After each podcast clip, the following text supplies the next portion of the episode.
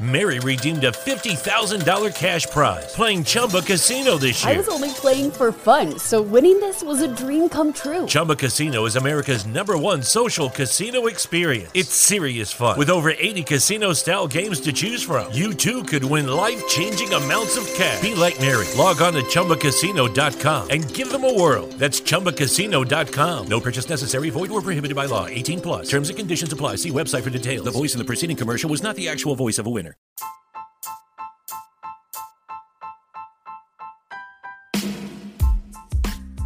Have you ever thought about starting your own podcast?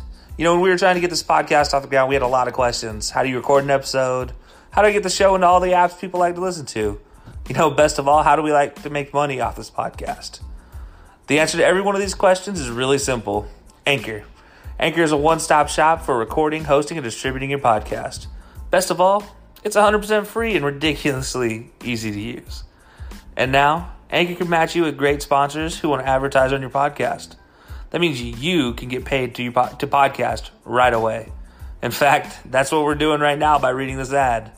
You know, I like to listen to, to my scary podcast during the week while I'm at work. And man, let me tell you, it just gets me in an extra zone so I can keep working all day long. So if you've always wanted to start a podcast and make money doing it, go to anchor.fm slash start to join me and a diverse community of podcasters already using Anchor. That's anchor.fm slash start. I can't wait to hear your podcast.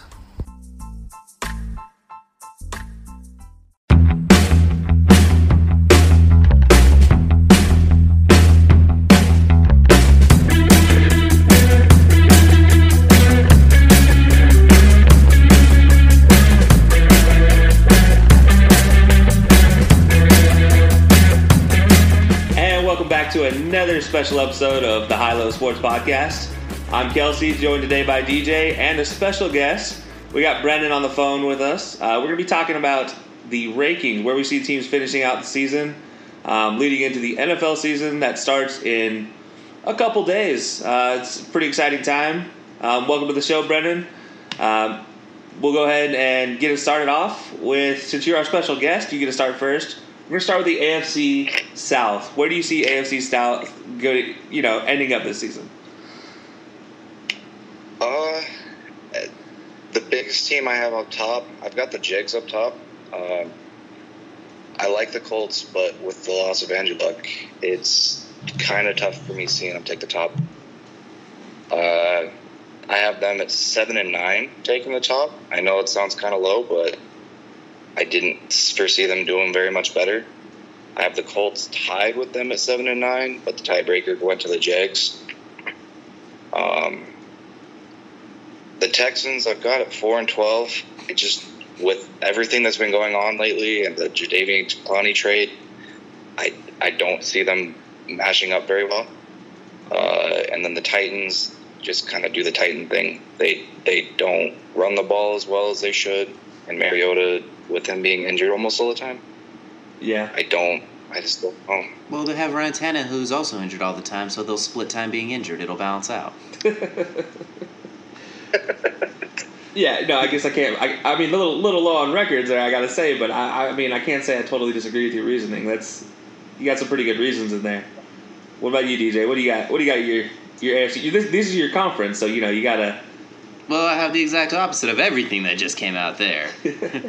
so I have the Texans at eleven and five. Jadeveon Clowney, losing him's not that big of a deal, I don't think, considering he's always broken and not getting as many sacks as he should.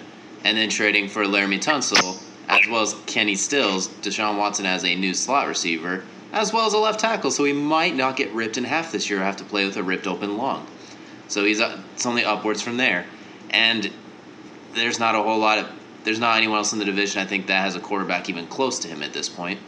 I think it before was Andrew Luck, Deshaun, then the other two. Who cares? Now it's Deshaun, and we'll see what Jacoby is, and then who cares? After that, I got the Jaguars. You don't like you don't like big swinging Nick Foles. Yeah, we'll see how he does outside the Eagles. It's hard to do much without you know Doug Pederson and that super system of death. But anyway, we had I have the Jaguars at nine and seven, second in the division because he is still better than Blake Bortles, not by much, but a little bit. And they have a stupid good defense. Josh Allen looks like the better of the Josh Allens already. You have Jalen Ramsey, who some people hate, but he's still Jalen Ramsey. Yannick Ngakoue, Calais Campbell, Myles Jack just got paid. They have a defense; they'll still win games. Nick Foles just can't be stupid, and they'll be fine. The Colts I have finishing eight and eight. Kind of hurts to say that, considering they were probably a 12 and 4, 11 and 5 team until Andrew Luck's eventually his body gave out. Can you even call yourself a Colts fan anymore? Probably, yeah. I'm also a realist, so at the same time, coming from the ultimate cowboy hating Cowboys fan over here, but okay. So I think Jacoby Brissett will have a rough start a little bit. They'll probably be two and five, something like that. But I think they'll finish the season hot. They'll get it clicking towards the end. Marlon Mack, Brissett, Ty, they'll all find something. Probably win like five of the last seven games, something like that. I think they'll finish on a hot hot note. And with all the extra cap space, I think they're kind of right back where they were two years ago, building for the future. Basically, building for the future, where it looks like they'll have next.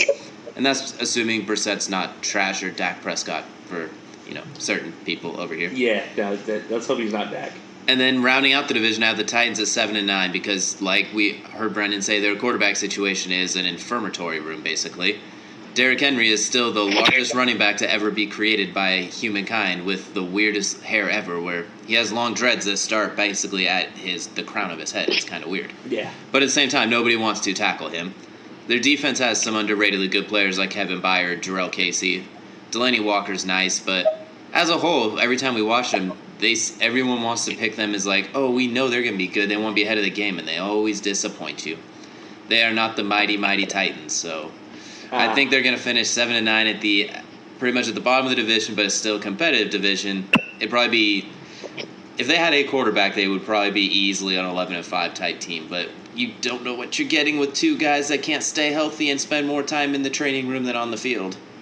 Yeah, it's a, I can I can I can definitely see that. They definitely need Sunshine as their quarterback if they're going to be the Titans. That's for sure. Sunshine, sunshine. At this point, they're sucking for Herbert. It's it's it's, it's acceptable. Can't blame them. Yeah. All right. Well, you know, I guess I don't know. Maybe I see more out of the Colts than you guys do, but I have the Texans leading the South, um, ten and six. I have them going uh, not the not the losing record Brendin has, but not exactly the eleven wins that you see him having. I do think they're gonna they're gonna be hurt a little bit with Clowney leaving.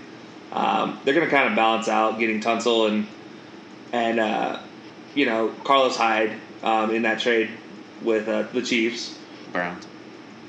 Carlos Hyde was the Chiefs. Are you sure? Nope, not at all. We'll find out. I don't want to look it up anymore. They also had Duke Johnson too from the Browns. I feel like they just took the Browns losing backfield from last year. Yeah, pretty much. Um, finishing second in the division, I have the Colts at nine and seven.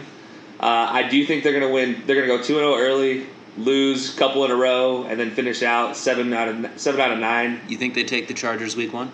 I do think they take the Chargers week one. I think nobody has film on Jacoby Brissett, and I mean- I think I think they're they're jaded. They're they're gonna be coming out to play for number twelve, and there's got to be something said about that. When people have things to play for, they they seem to play better than the some of their parts. So I do think they win too early, and then they go on a winning streak, or they go on a losing streak after that. They're trying to figure themselves out, because then at that point you're playing for yourselves, not so much for somebody anymore. Um, and then they figured out at the end of the season, end up winning, rattling off seven straight wins. So, hey, I got, I, I, I feel, I feel good about the Colts. Everything I do, I do like Jacoby Brissett. Yeah, you lost luck, but So you have them going 2 and 0, 0 and 7, 7 and 0. Yeah, that is much. the most confusing, painful roller coaster ride ever for anyone to go it's gonna suck for you as a Colts fan. It's but gonna suck you know for what? anyone who wants to watch that. It's like, oh my god, they're good. Oh my god, they suck. Oh my god, they're good. Yeah, but then after that, I got the Titans finishing third. Um, they're six and ten. Uh, they're not better than six and ten uh, at all. Um, you have two quarterbacks who are going to be splitting time in an infirmary room and on the field. That's might as well just be an infirmary backfield. Um, you got Derrick Henry. That's your positive note. Corey Davis is finally coming on out of out of Western Michigan. Um, but then what what do you have besides Kevin Byard on defense? Really, like Jurrell Casey's nice. yeah, okay, uh-huh. that's one person. Well, I'm just saying. You just said who else? There's one. Yeah, but the, the point is they don't have a whole they don't have enough pieces and Vrabel as a coach, I just I question his play his coaching style. So I mean, With him as head coach, I want to see more tight ends catching touchdown passes on the goal line. I feel like that's mandatory. absolutely. So you know I, I do question a lot of it. Um, Or not tight ends, linebackers catching. yeah, touchdowns. linebackers Yeah, catching catching it out of the backfield from that fullback position. Um, but no, yeah, Vrabel he's part of that Belichick coaching tree, and we've seen the success out of Belichick's coaching tree. Honestly, there's not a whole lot. It's pretty So- rough. It's pretty rough. Yeah, um, I, I think that continues um, in a six and ten record, and then I got the Jags finishing last in the division. Uh, you know, I joke about big big Nick Foles, but um, yeah, let's. I don't I don't think they mesh again. I think this year they just continue whatever happened to them last season, where they just fell apart. I think it keeps going. Um, I don't think they have enough good guys in the locker room for them to gel in the, in the locker room and make, you know, and force out a couple close games. I just don't think they have it in them. What? You don't think Jalen Ramsey's a good guy that everyone likes? You don't think he's a fun guy to hang around? No he way. showed up in an armored truck for preseason practice. it's a Brinks truck. Look, it's the same thing. He showed up in an armored truck. How many of his teammates? How do you think Calais Campbell feels seeing that? He's like, man, He thinks I can eat that truck and not have to worry about it, but that's just crazy. Like, I, I just don't, I, you know, I, I don't, I don't like it. Um, hey, at least somehow it got Myles Jack paid. I guess. I mean, Yeah, I mean, and that's the you know how do and a lot of guys after they get big contracts, they don't always have a great year after they get a good contract. So Besides JJ Watt. okay, one, Yeah, just saying. Just saying. Just throwing it out there since we're in the AFC South. yeah. But all right, so that's what we got for the AFC South. Looks like we're all kind of unanimous. Have the Texans on top. Uh, well, well- except for Brendin over here. He's he's going crazy with a losing record on top of the Jags. Um, we respect it. We So respect what we're saying is, what the fudge is going to happen with this AFC South? Yeah, yeah. The, AFC South continues to be the conundrum of all of all the divisions. Uh, I see. It went from having potentially three playoff teams to who the hell's going to win a playoff? Who's going to get there? It makes no sense now. And then they don't exactly have an easy schedule on top of that either, getting to play the AFC West on top of it too. Yep. Anyway, so we'll go on to the AFC North. Brendin, please tell me you have the Bengals at the top of the AFC North, right? Andy Dalton. No. You love Red Rocket, right? Uh, the AFC North, my top, I actually have the Ravens.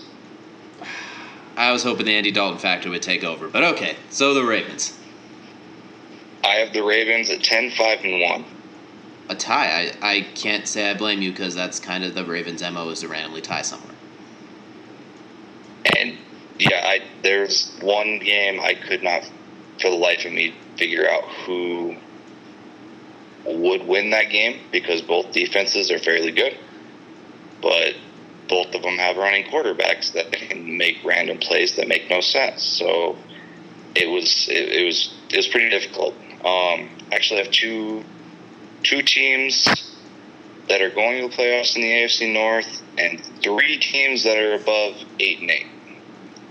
Oh, Interesting. Wow. sec- sec- yeah, second to the Ravens, I've got the Browns this year at 10 6. So, So you respect the Bake Show. what was that? You respect the Bake Show in, in Cleveland.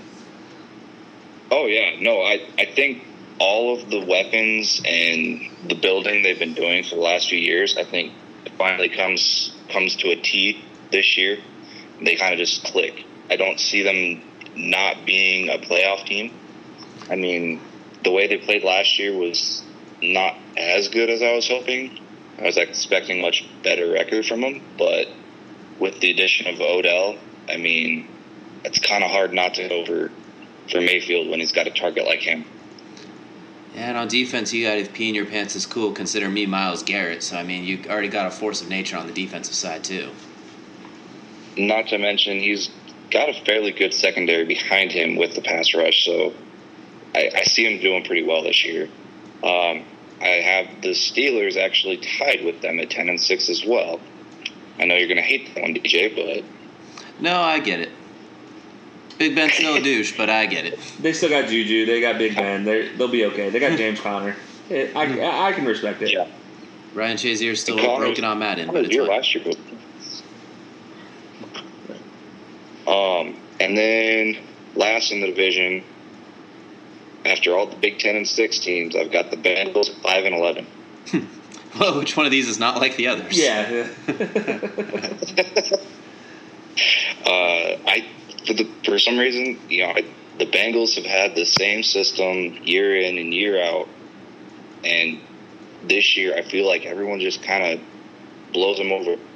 We've got a lot of tough teams in the AFC and the NFC this year, and honestly, I just don't see I don't see him coming up on top. I don't see him pulling an eight and eight. I don't see him pulling a six and, ten. I, I don't see him as a high team. So that's kind of where I'm at with those. I've got Browns and Ravens on top, which I feel will make for a pretty interesting playoff scenario as well. Intriguing. I agree with you on Bengals being five and eleven. You finally get a new coach after twenty years of mediocrity, but nothing's going to change. You still have Andy Dalton. You, your AJ Green's on not on IR, but he's out for a while with that ankle injury. Joe Mixon, st- we'll see if he's any. We'll see. The defense, no, I have no faith in the defense, so I have them at five and eleven also. At the top, I have the Steelers at ten and six, simply because they have the best offensive line in the division. Big Ben's still pretty good. Juju Smith Schuster has next as one of the next best receivers, and James Conner is all right. James Washington, their draft pick from last year, he's going to emerge this year. They're going to find a random receiver they took in the fifth round that's going to turn into an all pro again, like they do every damn year. James Washington. No, I'm saying another one on top of him. They're going to have a bunch of them. So uh, somehow they'll be just good enough. I think they'll have the most continuity. They'll get 10 and 6. I think just because they'll start a little bit hotter than the other teams. They'll probably finish a little shakier, but I think the Browns will catch on. I have the Browns at 9 and 7. Odell, Jarvis Landry, top three duo of receivers in the league, arguably. The Big Show is, I don't think he's going to have that big of a sophomore slump. He'll be a little slow early. Nick Chubb still is just a monster and likes to kill everybody in his way, trying to show that he's better than Sony Michel in college, no matter what anyone else says. And then when Kareem Hunt gets back from his, from surgery, they'll have another running back that can basically just. He was the leading league's leading rusher at one point. I mean, his rookie year, he was the best running back in the league, arguably. His second year, before he unceremoniously had to leave the team, he was dominating as well. David Njoku's a stud young tight end. Their offensive line's pretty good. They're going to be fine. And then on defense, Myles Garrett, Denzel Ward, we talked about them. They're going to be really good. I just think they'll start a little slow, so they'll go 9 and 7. Ravens, I have tied at 9 and 7. I think they're still going to be able to run all over the place, but I still don't believe in Lamar Jackson truly throwing the ball. I mean, he could throw you short passes, some short little in between the numbers by the hash marks and move the chains, but we saw what the Chargers did do in the playoff game. They basically, for a while, they were like, all right, throw the ball outside, we dare you. And he really couldn't do it accurately or consistently. And he has his best rep as a weapon is a rookie, Marquise Brown, who we have not seen play in the NFL and is coming off a foot injury. So we'll see. And I don't believe in Mark Ingram for a running back either. He's he's the ultimate. I need five, I'll give you four. If you need four, I'll give you four. If I need ten, I'll give you four. He's there's not much there, and their defense lost way too many pieces. So nine and seven for them. Then, as I mentioned, five and eleven for the Bengals. I think it'll be a competitive division, but nobody sticks out this year really as a oh that's the team to be scared of. Okay. Well, I mean, in my opinion, I think there's a team to be scared of in that division, and it's the Browns. Um, I got to give it to the Brownies at ten and six. They, that's it. That's my pick for winning the division.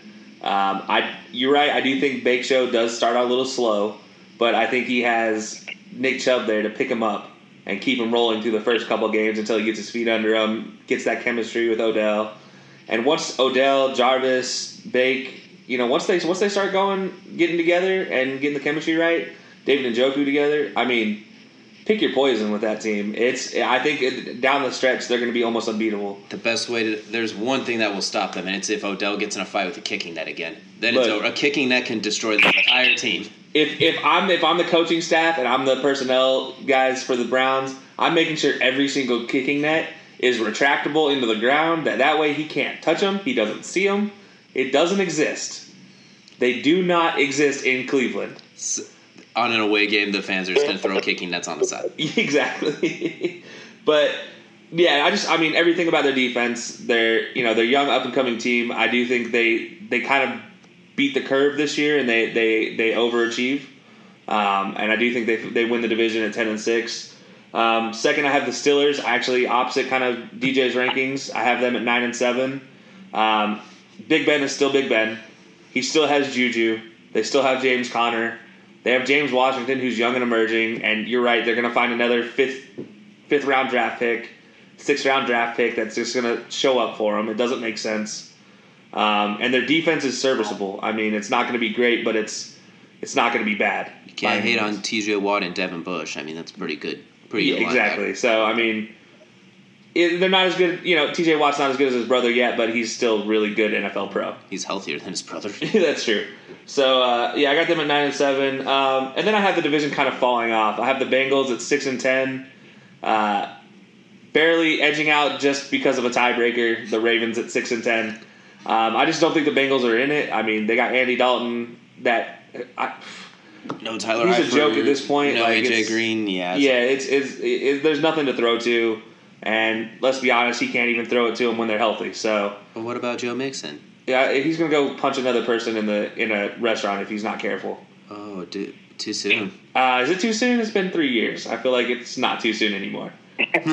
um, and then I got the Ravens. There's film on Lamar, and then they're gonna they're gonna get in their way. I feel like they're gonna try this Trace McSorley on passing downs and Lamar on every other down, and it's just gonna get in the way. It's gonna be like the Joe Flacco experiment that blew up in their face last time they tried this.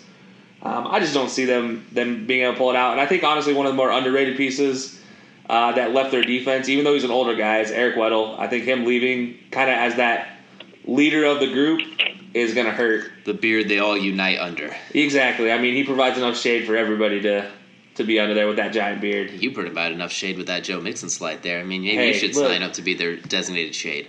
Look, I can I can do whatever if they pay me. I'll do whatever they need me to do. Moving forward, so we're going to jump ahead to everyone's favorite division, the AFC East, the epitome of compet- competitive because all teams are equal, right? I mean, anyway, so Brendin, what do you have going for the uh, AFC East here?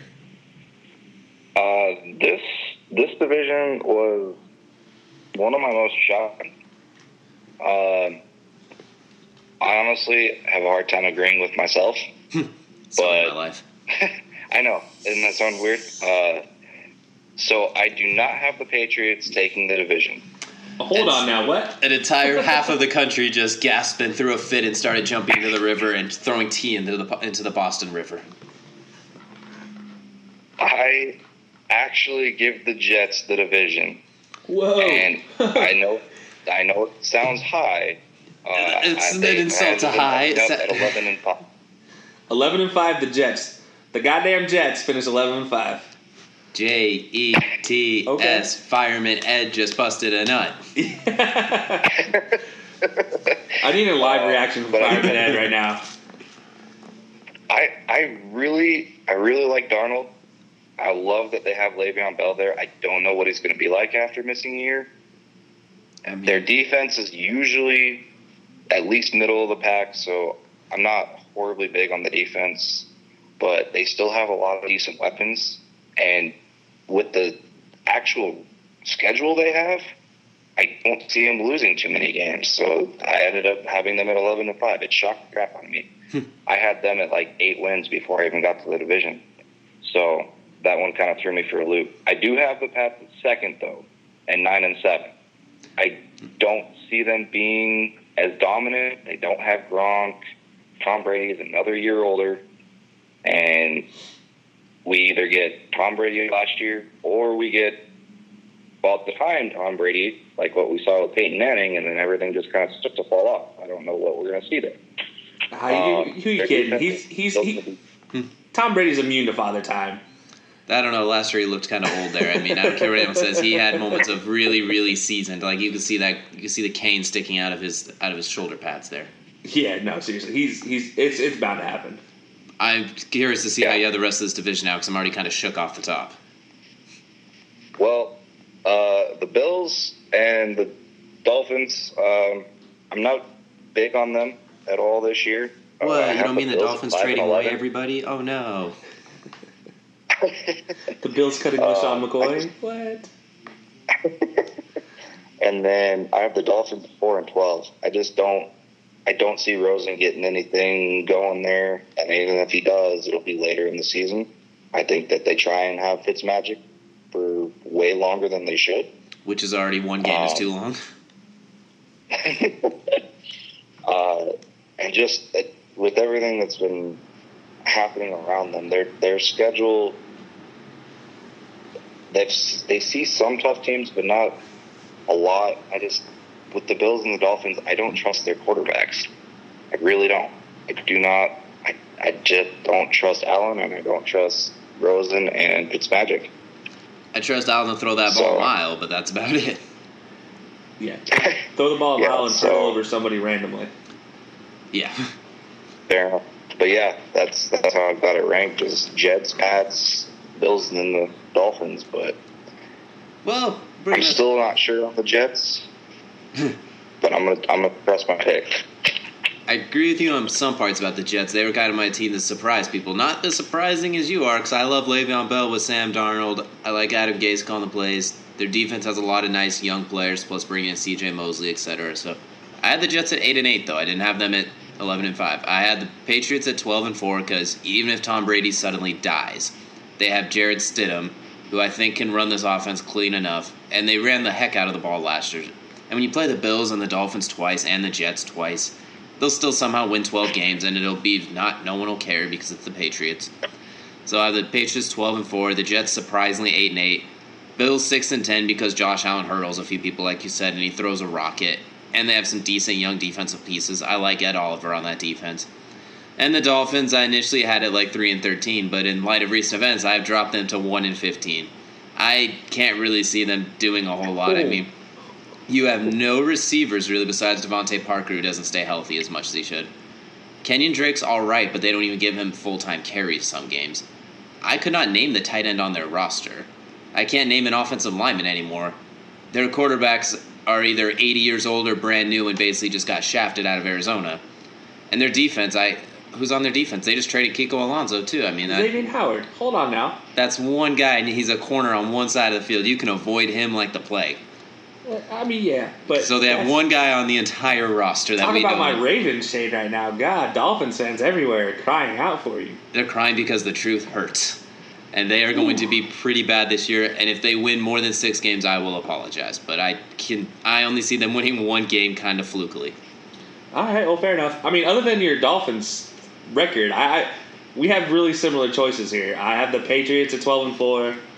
All the same reasons you said. They play the Bills and Dolphins twice. That's four guaranteed wins. And then you're at least beating the Jets once, if not Yeah. twice. Uh, the Jets seven to nine. I don't have them beating the Patriots this season, so that's you know that's where one of their losses comes in, uh, or well, two of their losses come in. Uh, but everything you said about the Jets is correct. I do like their young pieces, but you I hate just Sam Darnold though. Oh yeah, I don't like Sam Darnold at all. But I also worry Quinnen Williams has gotten this slow start in preseason. I don't think he's gonna roll into the season at, at top form. I think he'll take like a couple games to get get under his belt and figure it out. He's Um, got that Marcell Dareus feel when he came out compared to like Nick Fairley. It's just like a little slow, but here we come. He'll pick Yeah. it up by the end of the year. Yeah, he'll become an All Pro by by his third season, but I think he's going to be a slow. It's going to be a slow roll getting to that.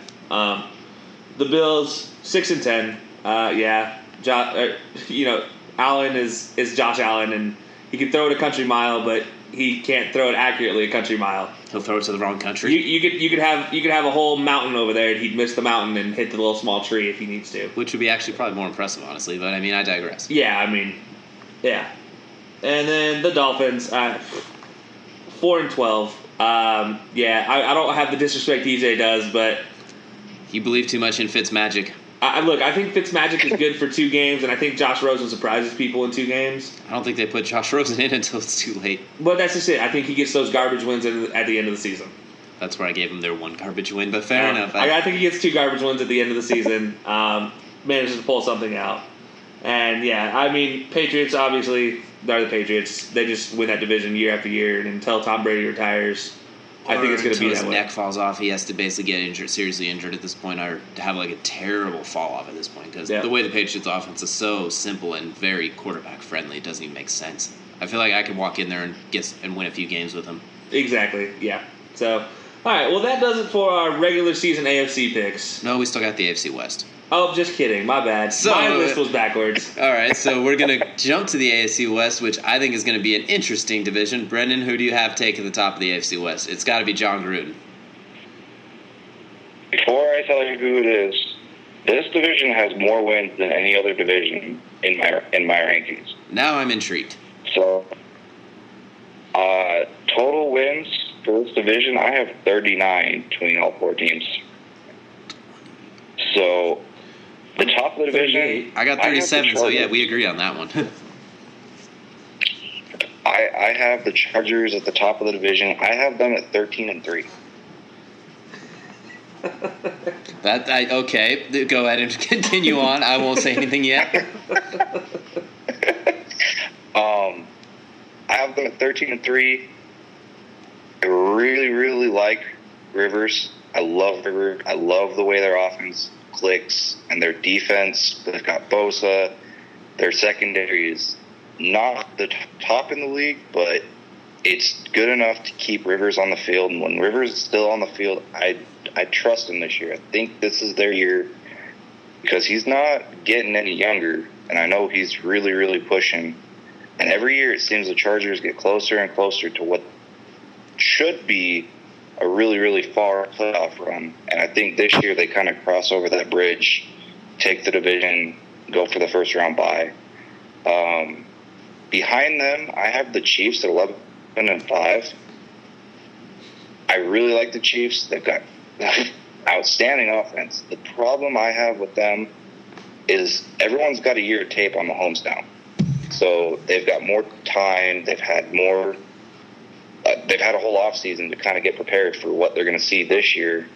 And Andy Reid, he does change things slightly, but I don't think he changes stuff enough to keep them on the higher of the winning uh, winning sides this year. I think the Chargers take at least fifty percent of the games against the Chiefs, so one and one against them. I had the Chargers.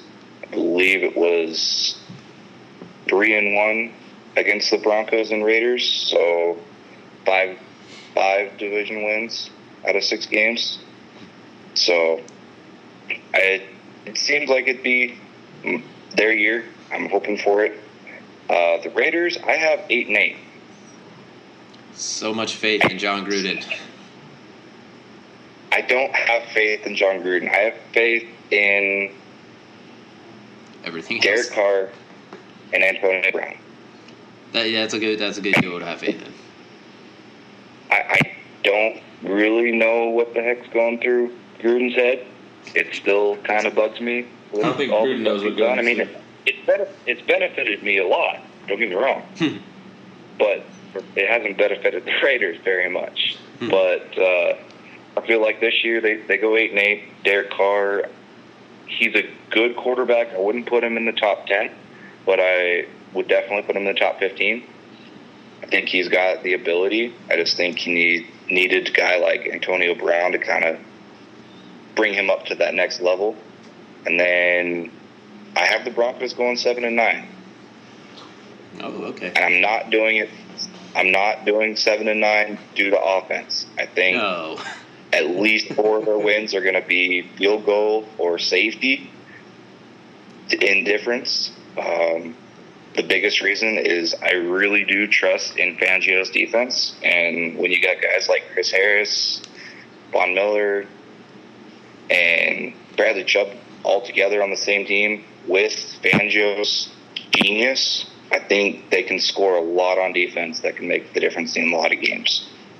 So, like I said, it's the highest winning uh, division I've got, but I think the Chargers got it this year. I think you need to quit eavesdropping on my list somehow because we have a lot of similar things and it's not very much fun right now. But so I have the Chargers at thirteen and three as well. The only thing, the only question I really have is a well, two questions. When does Derwin James get back? I think they said he's out for like six weeks of the season. So if he gets back and clicking by week eight, they're good to go. If he's at least ninety percent of last year's Derwin James. Melvin Gordon, what the fuck's going on with him? I mean, where is he going? Is he staying? Should he stay or should he go? What is their plan? If he goes, whatever they get in return, plus the running backs they already have, they'll be fine. If he stays, you keep a top seven, eight ish running back. So I think they're good either way there. So that's why I have the Chargers at thirteen and three.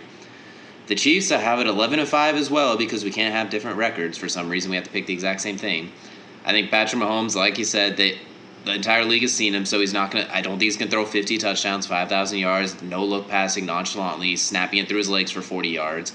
I like them bringing in LeSean McCoy to go with Damien Williams. Tyreek Hill should probably be in jail, but alas, he's playing this year, so he'll be he'll still be explosive and unguardable. And Travis Kelce's still the second best tight end in football. A really good offensive line. Their defense is going to be better. They brought in a lot of pretty good pieces. Chris Jones, Frank Clark, they'll get after it. They'll they're the Chiefs. They'll be fine. So I had the Raiders at seven and nine, but in light of them cutting Keelan Doss, the star of Hard Knocks at receiver, they automatically lose one more game for that because that was stupid when you need receivers and you cut a guy who's killing in preseason, and you keep Mike Glennon, and Nathan Peterman as backups, and then you signed DeShone Kizer today. What are you doing? You just cut like 40 people, and you bring in DeShone Kizer to be compete for Derek Carr's not even his backup. They don't even know what they're doing. So Jon Gruden's being silly with They're, that. they're trying to up the drip. That's all. Don't ever say that sentence to me again. Look, man, Unacceptable. I, I've never seen a backup quarterback with the type of drip that DeShone Kizer has. That may be the case, but you add him and you have Nathan Peter and Mike Glennon. None of them are supposed to play unless he secretly hates Derek Carr and is going to trade him for five more draft picks. They definitely have the longest necks of all quarterbacks in the league. and then what? It's they have the longest shots of actually doing what they should be doing too. Because I initially was going to have them seven and nine, eight and eight because I liked some of their draft. But then you do this, you have a guy, an undrafted guy, a homegrown kid that was playing outstanding. You need receivers to go with. Antonio Brown, Tyrell Williams, Hunter Renfrow, like just that fourth option, just so you can spread the field in different ways. And you cut him for DeShone Kizer, and so you can keep Nathan 18 interceptions a game, Peterman, and the long neck of the law, Mike Glennon. And, and they have been terrible this preseason if we honestly watch it. Like they have had their moments, but they have not been very good. So I have them at an unfortunate six and ten. I really wanted to just like get really mad and put them at three and thirteen, but even I couldn't do that. So and then I have the Broncos at seven and nine. I like everything you said about their defense. Vic Fangio is going to make Von Miller and Bradley Chubb look like gangbusters, like they already are. Chris Harris is a top five, six corner in the league, depending on who you talk to. They have some other acceptable parts. Joe Flacco's still not terrible. They don't. Phillip Lindsay's a good running back. They have some decent young. I like the tight end Noah Fant out of Iowa. I think he'll be fine. Some of the receivers okay. They can't block anybody. They'll win some games just because they get eight sacks in a game and a couple picks, and Joe Flacco manages to not throw five interceptions. I think Drew Lock will end up playing for them by the end of the year if he gets healthy. So it's a pretty competitive division. I have them at I think it was 36, 37 wins as well. Like I think it'll be a pretty competitive division, but the top two will establish their authority over those bottom two. Yeah. So Kelcey, how do you have this division shaking out? So this is my this is my second highest win total out of any division. Um, I have them at 38, so right behind Brendin's 39. Uh, you know, not too bad. Um, I actually flipped the top two from you guys, but I have the same record. So I have the Chiefs at 13 and three. I mean, yeah, Mahomes has they have more they have more study on Mahomes.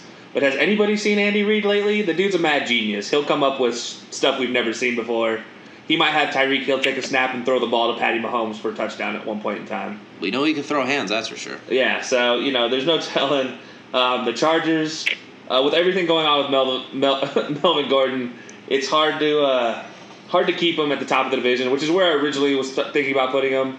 But in light of the recent stuff, um, I have them at 11 and five. You know, I have them second in the division.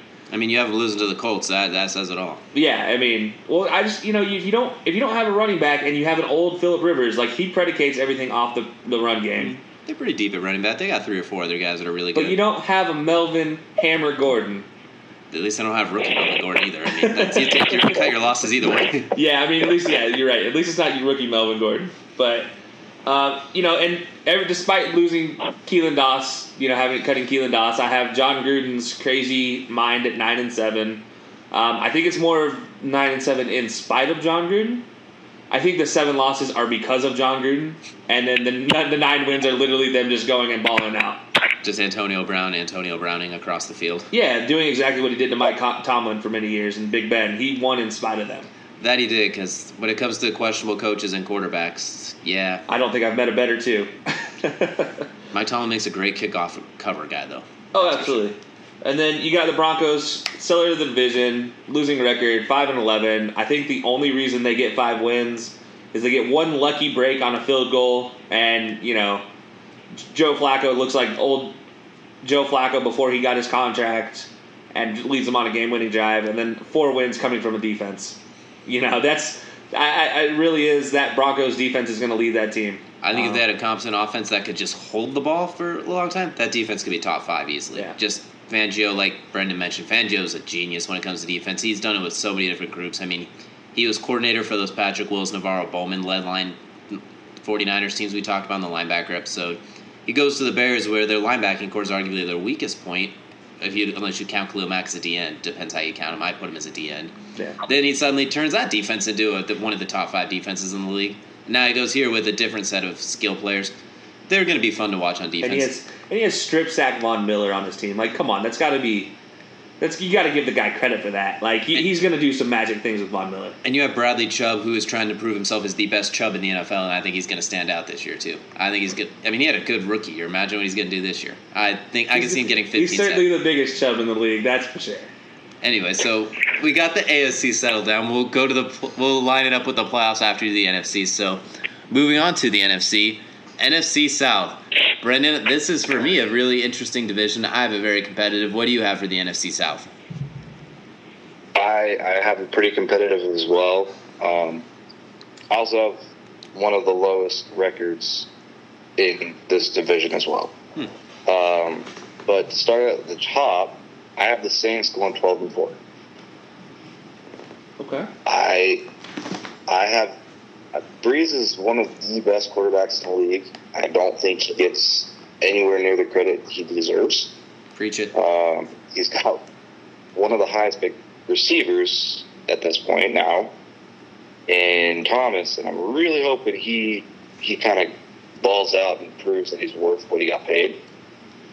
Um, their defense, I really, really am predicating this record on them being the better of their defenses. Not quite how they fell apart a little bit last year, but like the year before, I think that that would be the best scenario for them. I'm hoping that they go back to that, where they're dominant enough to where they're getting turnovers, putting Brees, offense back on the field, and putting up big numbers just like Brees does every year. Um, I've got the Falcons at 10 and 6. I know. 10 and 6 is what?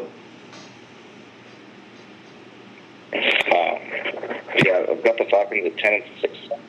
I like Julio Jones. I like Matty Ice. Yeah, he can go ice cold, but I think that's where the six games come from. I think he, he balls out this year. They got a great offense despite. oh, excuse me.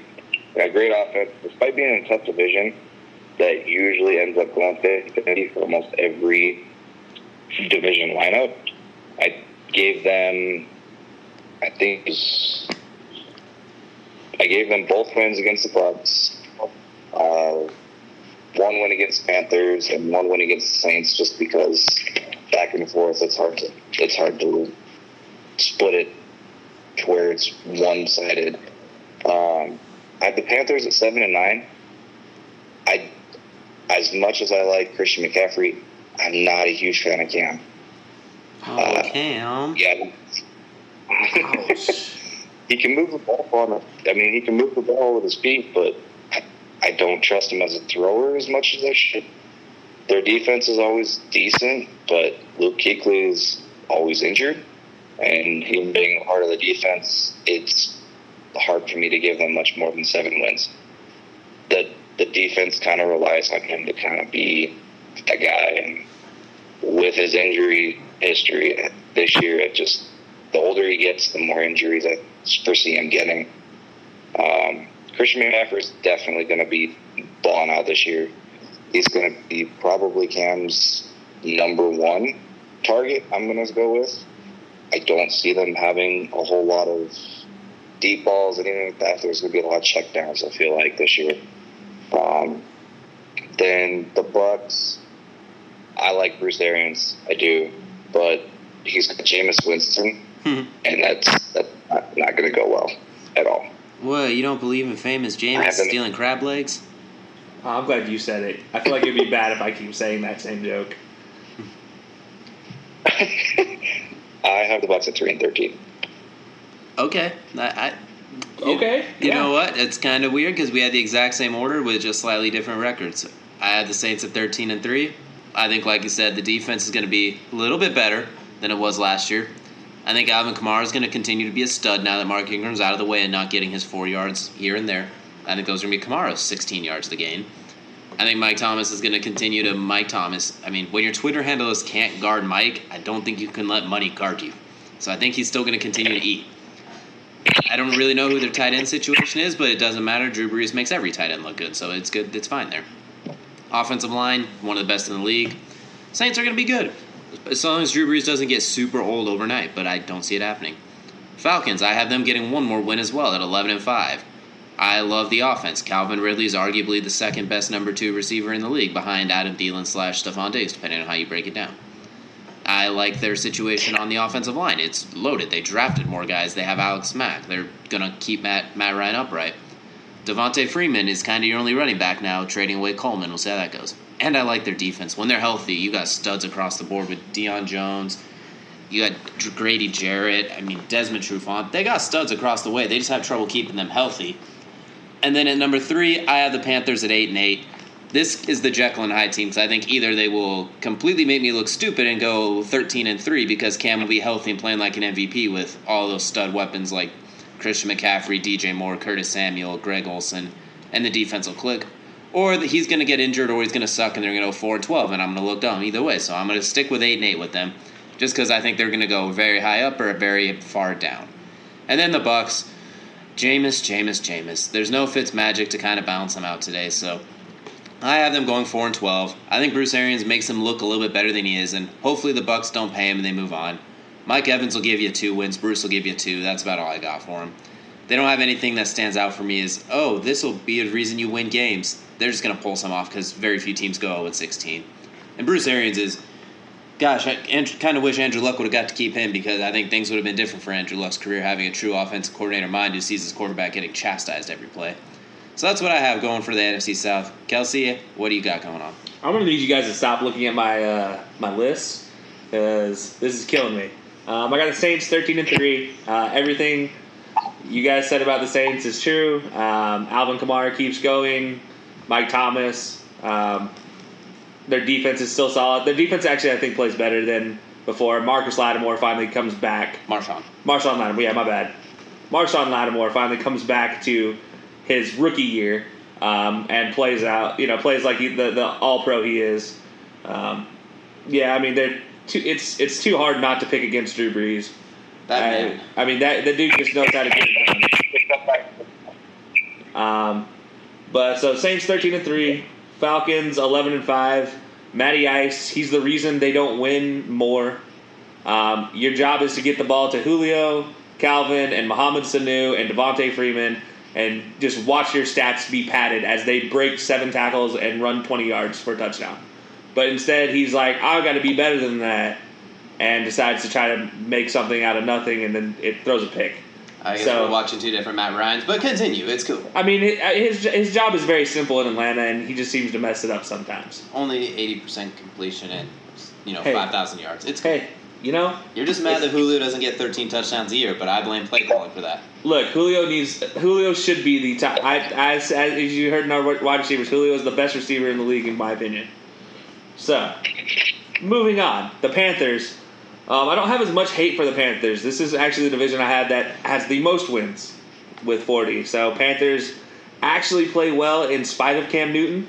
Um, Christian McCaffrey does do what Christian McCaffrey has been projected to do and is the running, passing, receiving threat that we've all expected.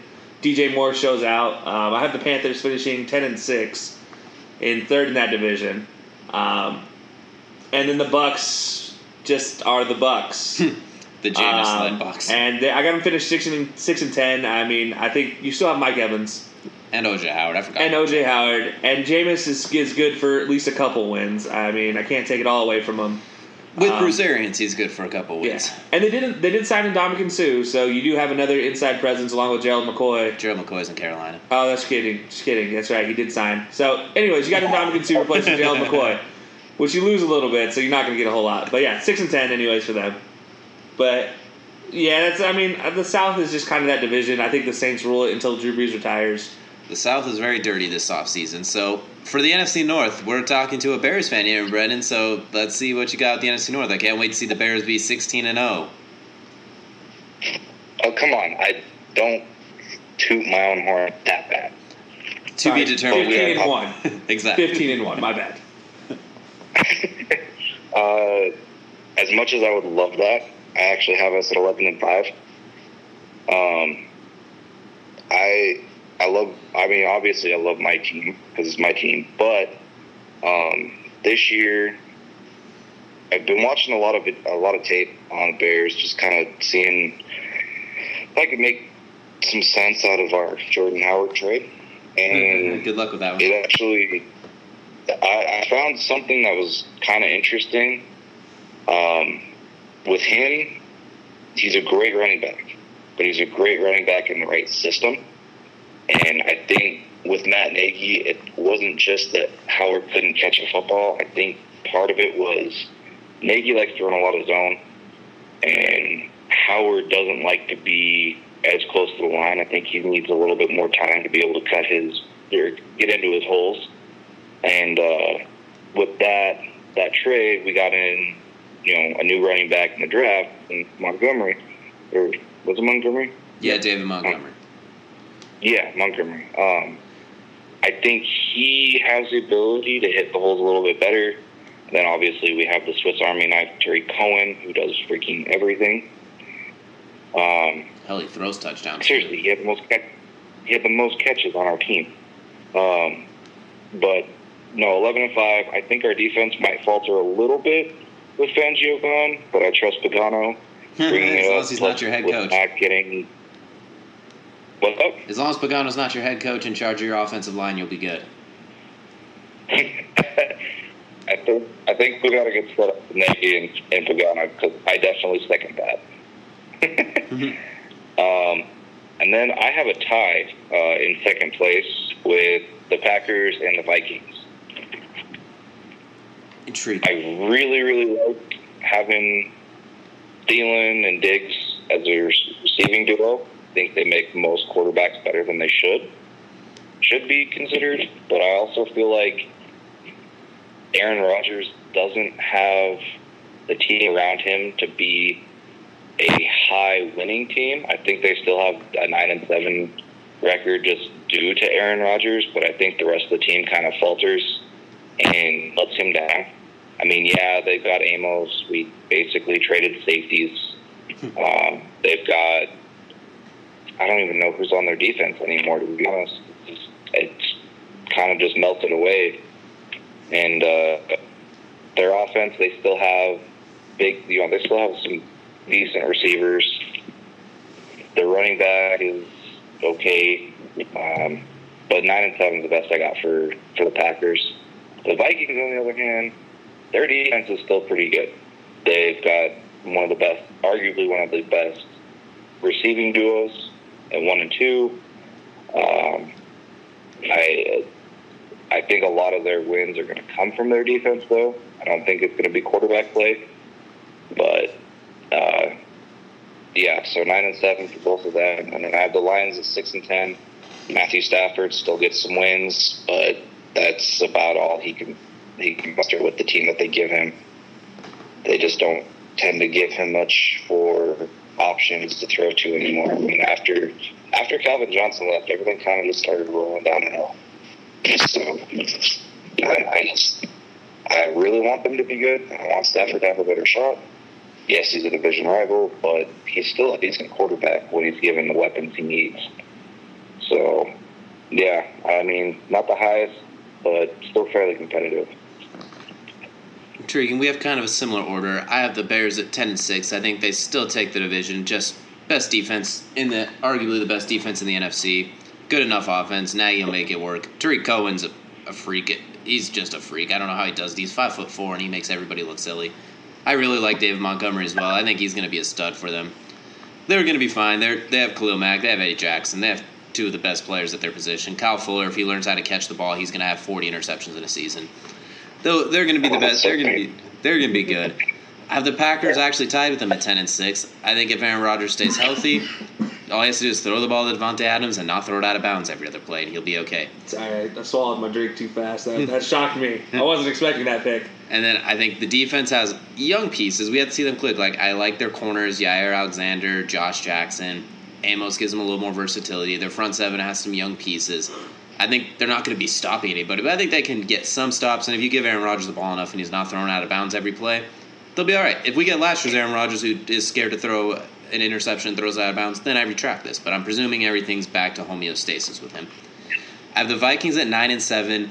I literally think they're only not going to have a better record than the Packers because Kirk Cousins just seems to. I don't want to say he comes up short, but something happens in those games that you need him to win where he doesn't seem to find Adam Thielen as wide open or Stefon Diggs. He doesn't seem to get the ball to them. Dalvin Cook, I loved him coming out, but I haven't seen enough from him to say, oh, he can run the ball and make Kirk's job easier. I just haven't seen it.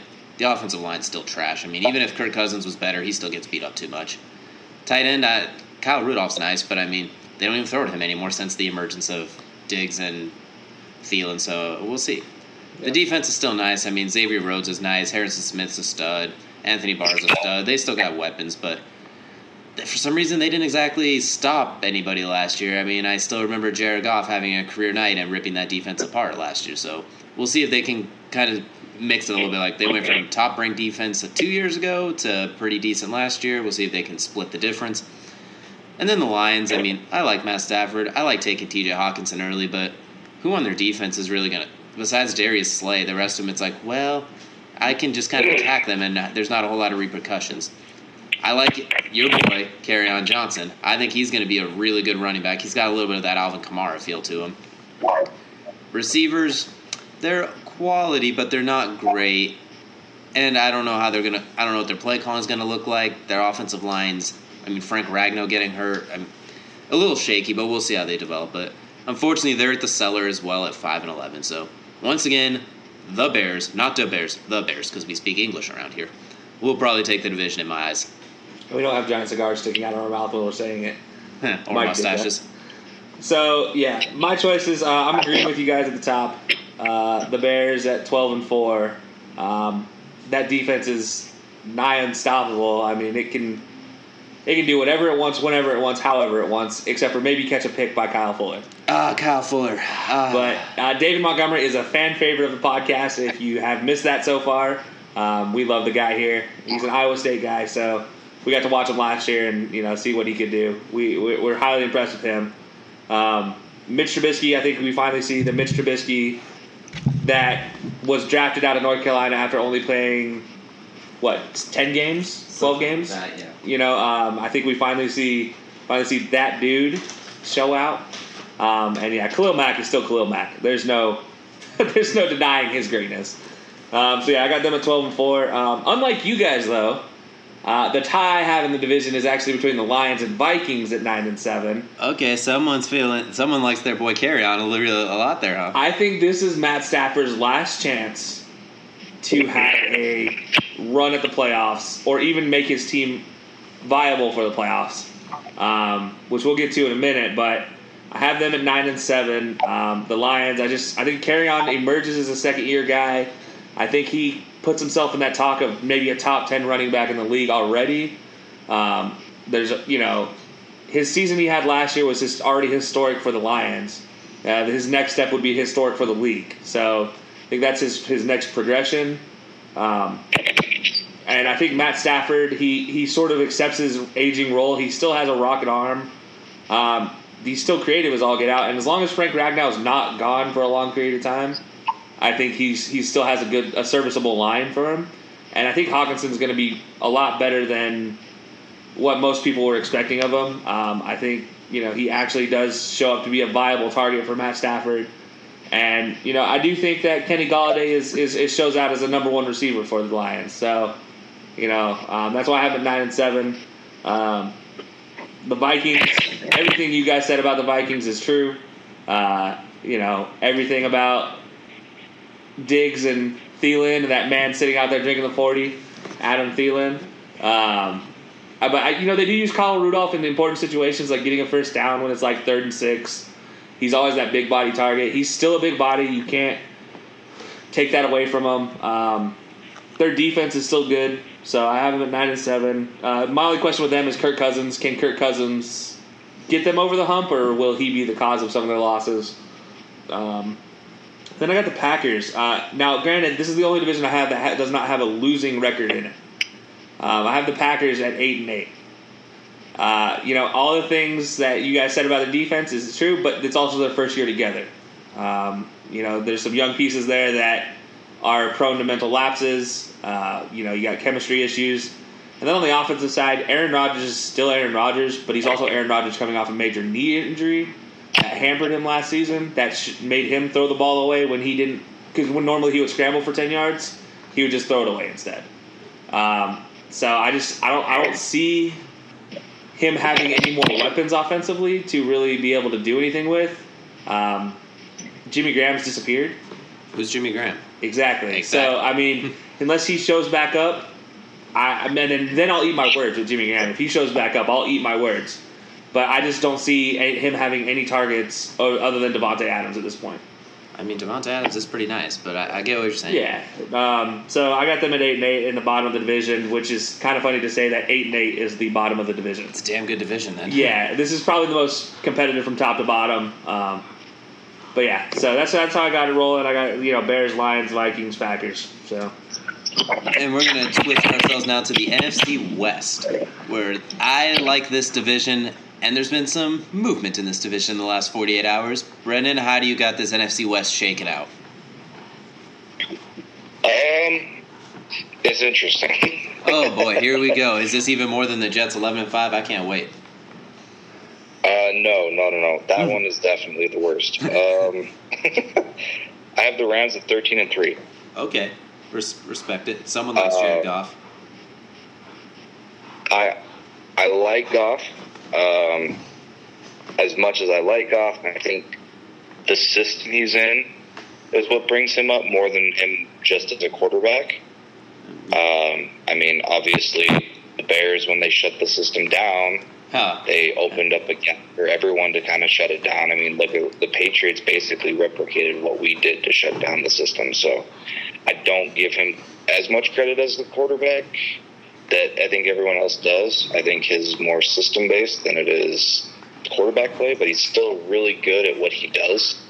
Um, they still got Gurley. They got Robert Woods. I'm, wait, do they still have Robert Woods? Yeah. They still got Rob. And then, yeah, Robert Woods is probably one of my top slot receivers in the league. I, I put him up there. Just, I don't know why. He just seems to be open more often than he should. He, Um, what was that? oh, I say he looked good in that slot role when Cooper Kupp got injured. Robert Woods kind of slid into that seamlessly too. I mean, I don't know if it's his first trade, but he looked good doing it. I mean, he he probably could be a better slot receiver if he was on a team without Cooper Kupp eating everybody's lunch. Yeah, and as far as I know, Cooper Kupp should be fairly healthy this year. He's looked good in the preseason, so We'll see. Um, but yeah, I have them at 13-3. I, I still like their defense. I still love their offense. It's still pretty high flying. Um, I think they'll have a better chance at putting it all together. They still have a young coach with a great offensive mind. He's probably going to be a little bit more ingenuitive than I, I see Andy Reid being, just due to you know young quarterbacks, put them up in the air, everything like that. So I think 13 3 is pretty fair for them. I have the Seahawks in second in this division. Um, I this is where that Ravens tie came in. I couldn't see where the Seahawks and the Ravens would beat each other up. I think they're fairly well balanced in terms of uh, face off. they look So I have exactly them the same on also at paper too. five and one. Hold up. They look like the exact same team on paper too. I mean, when you just look at archetypes of positions, it's like, oh wow, they're the same thing. Pretty pretty much. Um, I have them at 10 5 and 1. Russell Wilson makes plays that shouldn't be allowed to be given to him. I'm going to say given to him because there's a lot of plays where he just does stuff that should be equal to a sack or just a fourth throw out, but he ends up making plays. that's the nicest Um, way I've ever heard that put. That was the most polite way of saying it. I, yeah, I know. I, I was trying to give it under wraps. Um, he, their team is actually decent still. I mean, yeah, the Earl Thomas being gone and and not having Richard Sherman from years past, it's not quite the Legion of Boom. They still have decent pass rush ability, especially with the J- Jadeveon Clowney. I don't know if he's going to make a difference, but he's at least going to keep them relevant in terms of defense.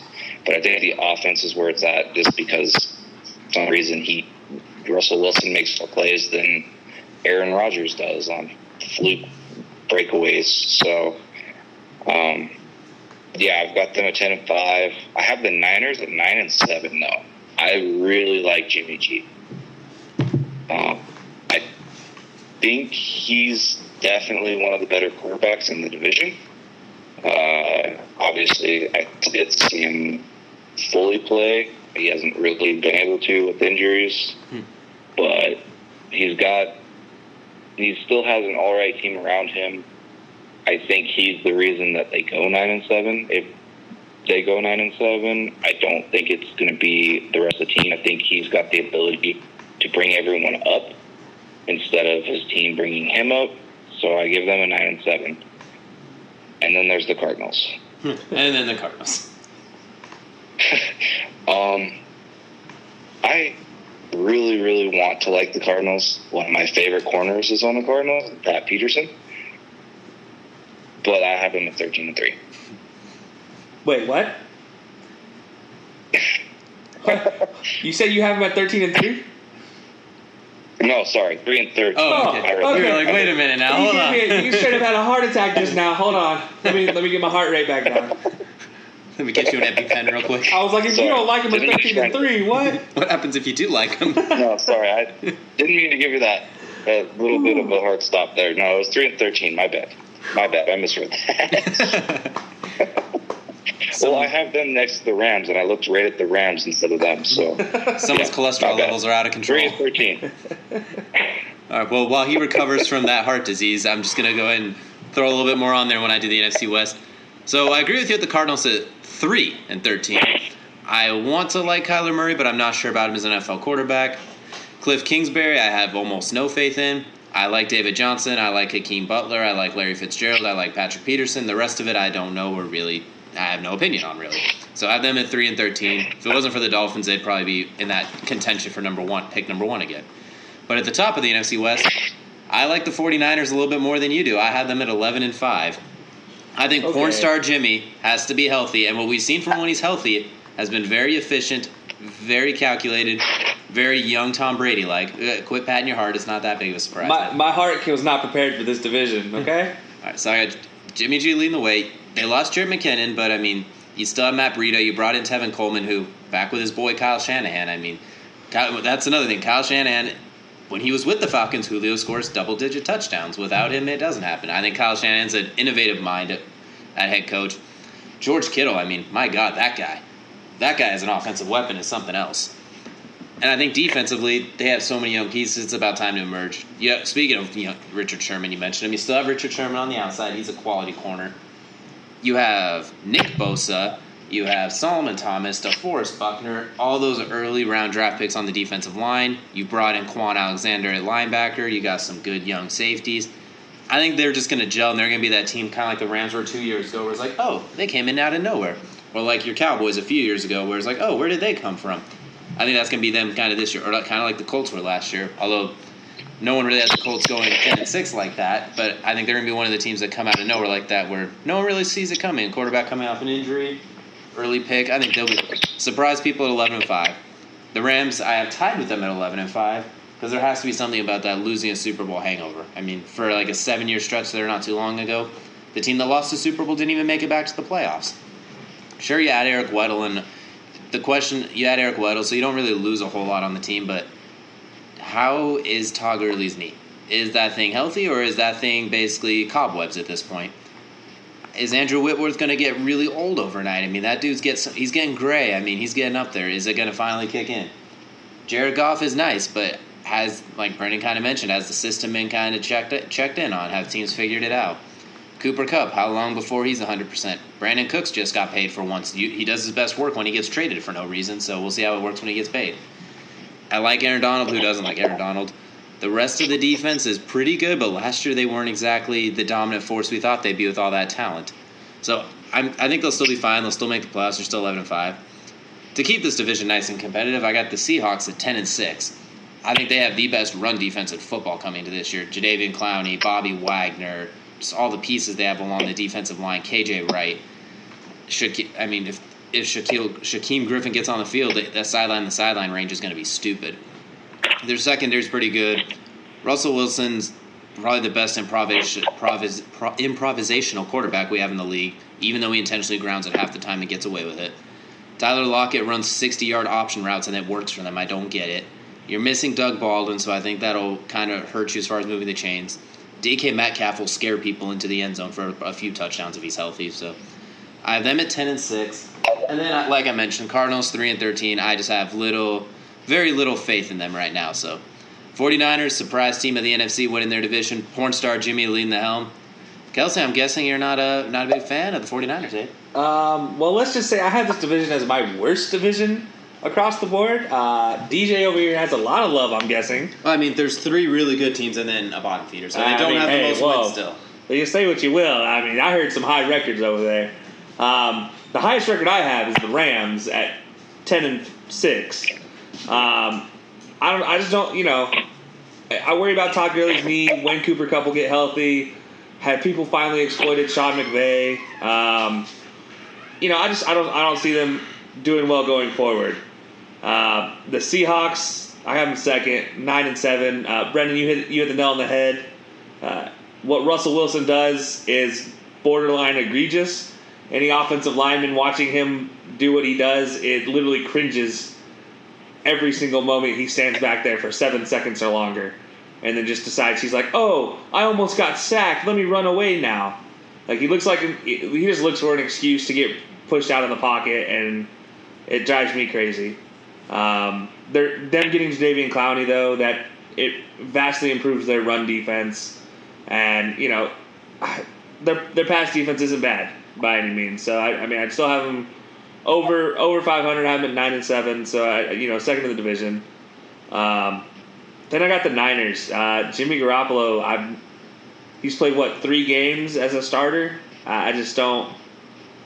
I don't see him doing well to start the season, coming off another injury, and then the question becomes: Will he continue being injured? I mean, the guy's only started three games, or th- three or four games, and he's already missed a whole season due to injury.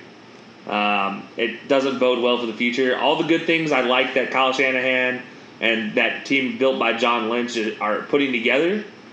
Um, I just worry about the Jimmy Garoppolo side to it all, and you know, really the receiving core. I can't think of a really top-notch receiver except for Marquise Goodwin out there, and and that scares me.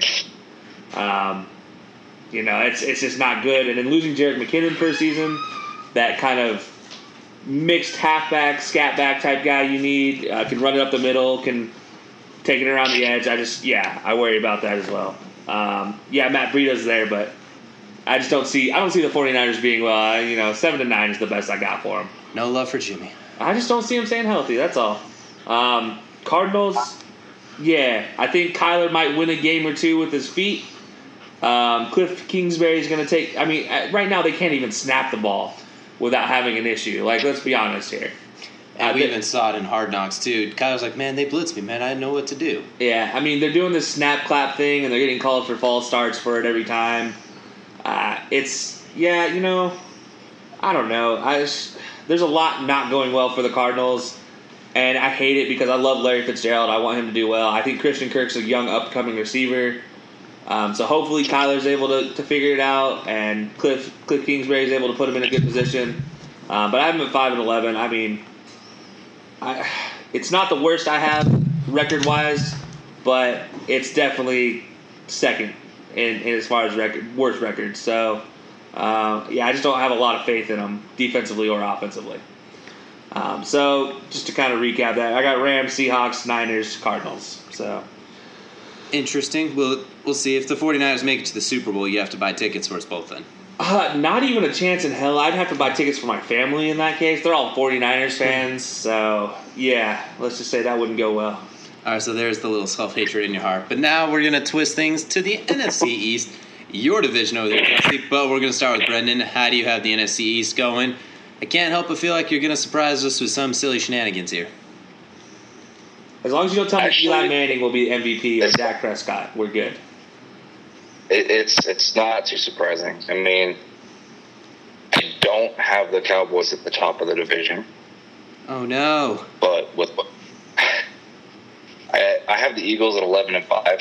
Um, if we get if if they get the Wentz back that they had before the ACL tear, they're going to be set for an easy playoff run. Um, I mean, he was basically MVP before he got his leg torn in half. But their defense is still pretty good. I mean, yeah, we lost home by a field goal. Still stings. Um, Too soon. but they Double they still have a lot of offensive weapons. They got Wentz. They got, like I said, it's a, a, a decent defense. They still have a really good pass rush. So I'm going to give them about 11 and five, top of the division. I do have the Cowboys above 500, but not far above 500. I have them at nine and seven. If this Zeke thing keeps going and keeps going, I don't know if, if there's an update on it or not recently. I haven't checked today, um, but I mean, it, it's depending on how long this goes. He he makes or breaks that that offense. I don't believe in Dak Prescott. No, I hate saying it. you don't mean that. Take it back. Oh no. Preach it. I think he can run the system well, but he he's not that guy who can be relied upon like a a Brady, Brees, Rodgers, anyone like that who can go up to the line, see exactly what's coming at him, and be able to adjust from there. I think he's just one of those guys that's kind of a plug and play. Um, but with that, I still think they go nine and seven. I know they when they get Zeke back, they'll be winning games again with him, as long as they have Zeke, they've got play action and play action. It makes a huge difference in that offense. I mean, and Amari Cooper, he came out way better than I thought he would when he got sent to Dallas. But I mean, he's a star now, so I'm going to give him the credit he deserves. He's put up numbers that were far beyond what I was expecting. Um, the Redskins and the Giants. They have a combined they have a combined eight wins for me. I have the Redskins third in the division at five and eleven. Um, basically, when you've got an old, in debt Adrian Peterson at the top of your depth chart for running backs, I see that as a, a call for help. no, life alert. He, uh, CPS. He, he's too, he's too old to be put at starting. I mean, if he's in there for a couple plays a game, yeah, I could see it. But as a starter, I just don't see him doing well. I I don't trust in their defense. I don't trust in their offense. There's just nothing really going for them in my eyes. And the same goes for the Giants. I have them at three and thirteen, and those three wins, I think two of them are going to be Eli. One of them is going to be Daniel. And everything else is just going to fall apart. I don't think it's going to be a good year. I do think, though, with this young guy, you have Eli able to teach him. As long as he doesn't teach him how to throw the interceptions he throws, it'll Yeah, be all else right. can he teach him but I think part of that's definitely the offensive line. Um, I mean, when you don't have more than one and a half seconds to throw a ball every single play or less, I mean, it's it's kind of hard to be any accurate. But then again, last year their deepest throw was from their wide receivers, so I I don't know what to say. We agree on. Um, oh, go ahead, sir.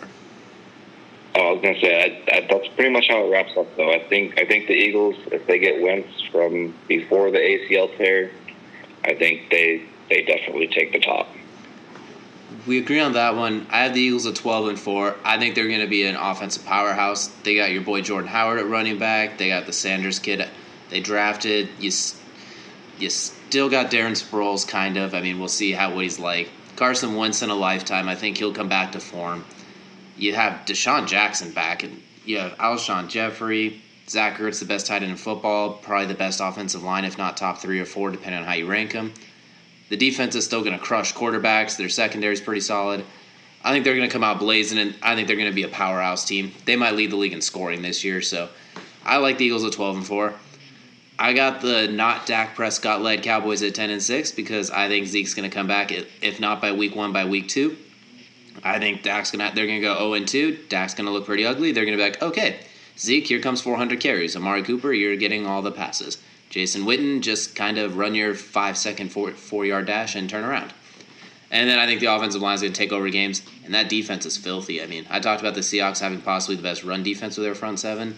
I can see the Cowboys having the best period defense. I mean, you got studs at all levels: Demarcus Lawrence, Jaylon Smith, Leighton Vander Esch, Byron Jones. Jeff Heath. I mean, you got weapons Whoa, every whoa, whoa, always gets you every gets you every time. But anyway, Jeff could- Heath isn't even the starting safety anymore. He got relegated to the bench. Thank the gods. And that's why I think they could have a top ranked defense because arguably their biggest hole in the back end has been patched. I, Ish. Eh. it's it's a it's an addition by subtraction, however you word it. You don't have a kamikaze back there. You actually have an NFL safety. But anyway, Hopefully.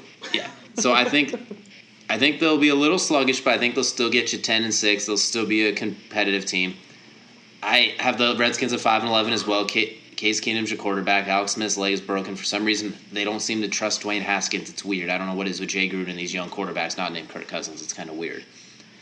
Jordan Reed's your only real weapon to throw to. I mean, they just got rid of Josh Doctson, so Terry McLaurin's going to be your starting receiver, who I kind of liked coming out of Ohio State, but we'll see. Derrius Guice, we'll see how he bounces back. Adrian Peterson, like you said, not really who I want as my top ranked running back there. Trent Williams isn't exact. If I'm not mistaken, he's holding out as well too, or demanding a trade. Your star left tackle. Your right guard Brandon Scherff is nice, but other than that, their offensive line. Let's just say there's some holes. We'll call them holes to be polite. Your defense is Ryan Kerrigan and what's left of Josh Norman. So Yeah.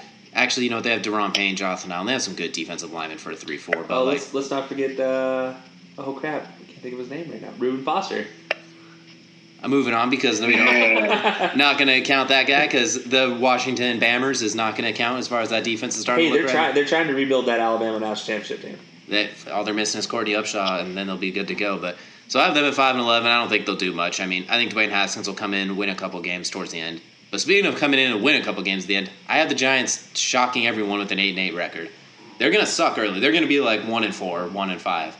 But I think part of that's gonna be because Eli's just he's done, unfortunately. Also, all the receivers are injured right now. I mean, Shepard, Golden Tate. I think Evan Engram's dinged up. It's gonna be basically, hey, let's get the ball to Saquads five five hundred times a game and I think it's going to be rough. But I think they're going to replace Eli with Daniel Jones around week eight or so. I think no one's going to know what to expect. I think all the receivers are going to come back healthy, and they're going to have like a six out of eight game winning stretch. Saquon's going to actually have you know not ten man boxes, so he'll actually be able to run the ball comfortably. I think Daniel Jones, he's a really game managing type quarterback, a really efficient short passer. He's kind of like Alex Smith a little bit. Like, Hey, we love we love game managers on this podcast too. Exactly. So I'm saying like he's really efficient. I think he's going to find Evan Engram a lot. It's like what Eli did with Saquon, like oh god, and throw it to Saquon in the flats to gain two yards. I think he's going to say oh god and find Evan Engram for five yards. Yeah. Sterling Shepard's damn good in the slot. I think it's going to be weird how they win games. It's not going to make sense. It's going to feel like the Niners after they got Jimmy G a little bit, kind of, or or something like that, or like when the Patriots won with Jimmy G and Jacoby Brissett. You know, where it doesn't really necessarily make sense when you watch it, but it just kind of works. Or even the early Dak, the early time with the first year with Dak and Zeke and the I mean, all the time with Dak and Zeke. I was talking about the first year Dak. I was talking about the first year when they didn't really see it coming, but Oh yeah, okay. because no one knew how good they were necessarily. But anyway, I think they're going to have a surprising eight and eight season. They're still not anywhere near the playoffs, but I think they're going to surprise people with a nice little end of the season run, which is in most typical Giants fashion going to cause them to miss out on another top five pick. Yeah. So that's how I was shaking out. Eagles twelve and four, Cowboys ten and six, Giants stupidly eight and eight, and then the Redskins five and eleven because they are the Redskins. Well, all right. Well, I guess I'll go ahead and start this. I've been hoping this was the last one, so I can just take my time getting into this. I don't take too hoping much time. hoping Zeke could finally, you know, sign his deal, but while you guys were talking. I check, he Um, still has not. So No, there are reports they are close. Uh, hopefully that means tomorrow or any time before Sunday he signs and he can get in his jersey. We'll be good. Um, I have the Cowboys though at number one, 11 and five. Um, I do have Zeke coming back by at least week two. You know, if they lose week one, oh no, the Cowboys lose week one without their best player. Okay, how terrible. But, you know, honestly, that's how it might go. Um, but I think the best thing going for the Cowboys is they don't have Scott Linehan anymore. Their offensive coordinator is Kellen Moore, who, if anybody's watched Kellen Moore's career coming out of Boise State, the guy was always, he was never the best guy in the field, but he had the best brain on the field.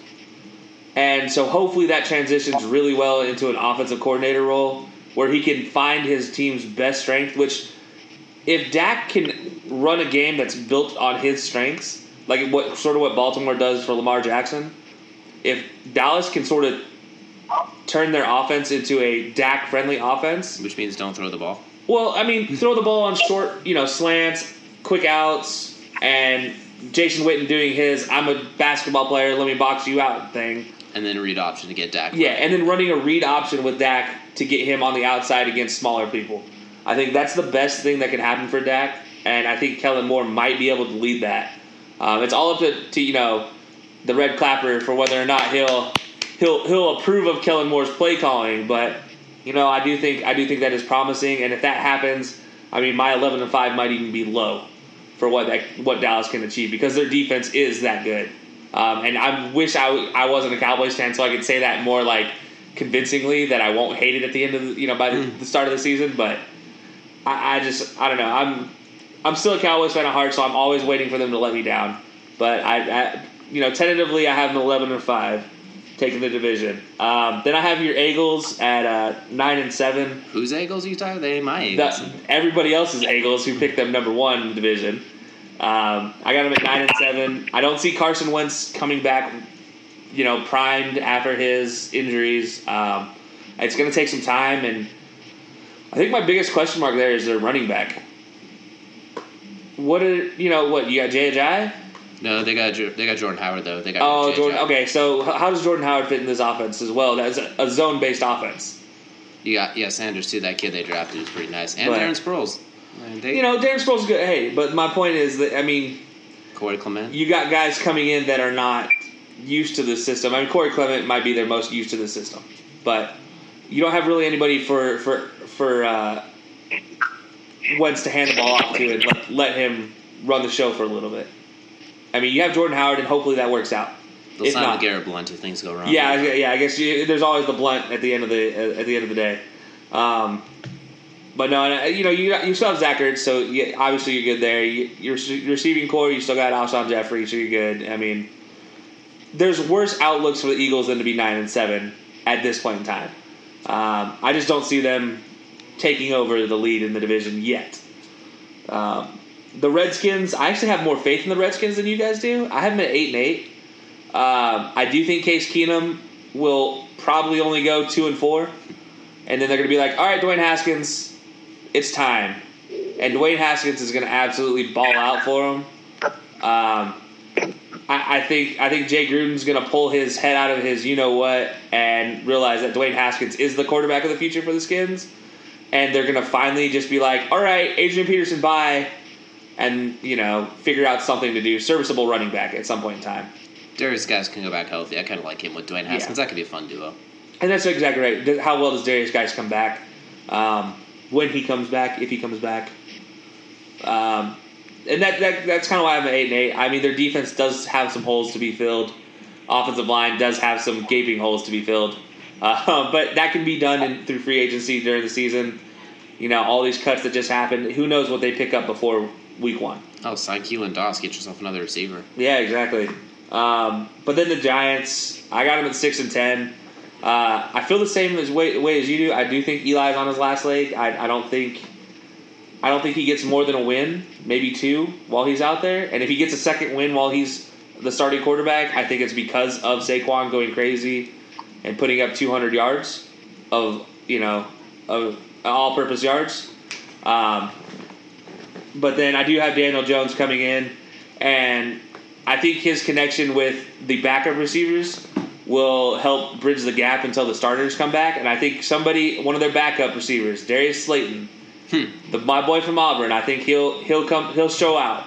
He'll be a nice little standout until the, the starters come back. Um, I do think that, and I, I, I see him at six and ten. I mean, it's not great, but it's not as bad as, as some of these some of these other teams out there. So, but you know, lo and behold, a Cowboys fan picking the Cowboys to win the division. Who who would have thought it? I, for one, am shocked. So that'll lead us. That's all the divisions. Now we look at the playoff standings. So, Brendin, we look at the AFC standings. How did your final record shake out? Who was ranked number one? Who's ranked number six?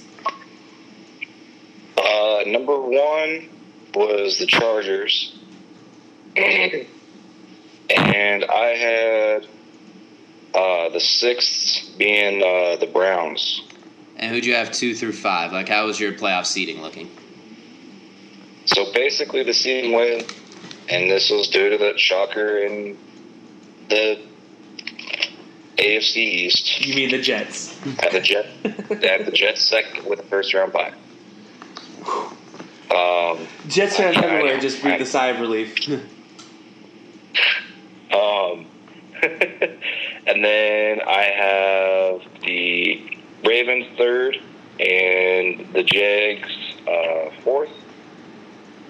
Um, fifth was Chiefs just because they didn't take a division. And then, of course, the Browns last. Um, and due to the bracketing, it'd be a Jags, Chiefs, Ravens, Browns game where I have the Chiefs moving on up um, and facing the Jets. The Ravens moving up to the Chargers because of the game in Baltimore. Um, do you want me to go all the way through to AFC title? yep. Go and go to the AFC title game. We'll, we'll all go up to the AFC title game. Okay.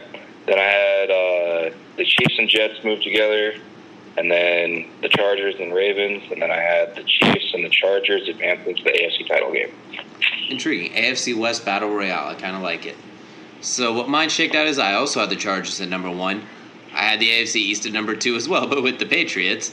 I had the Texans pulling it up to three, especially after those trades they made yesterday. I had the Steelers at four, just by default. I had the Chiefs at five, and I had the Jaguars at six. Nick Foles' Jaguars, that is. Big swinging Nick. Big Swing and Nick.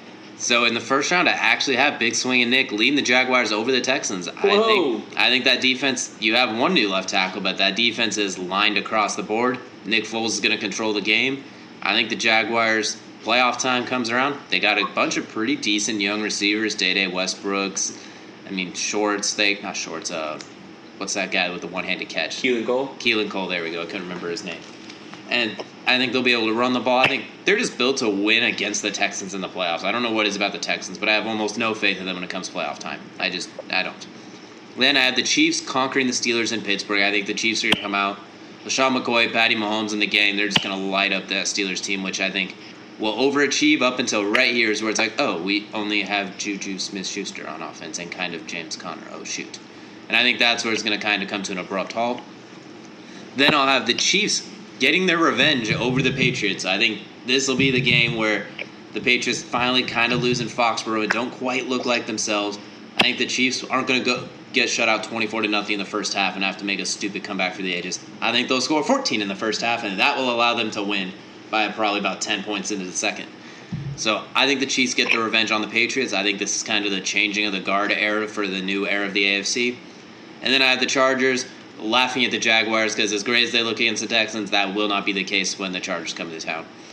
Or when they come into the town for the Chargers, who should be playing in San Diego.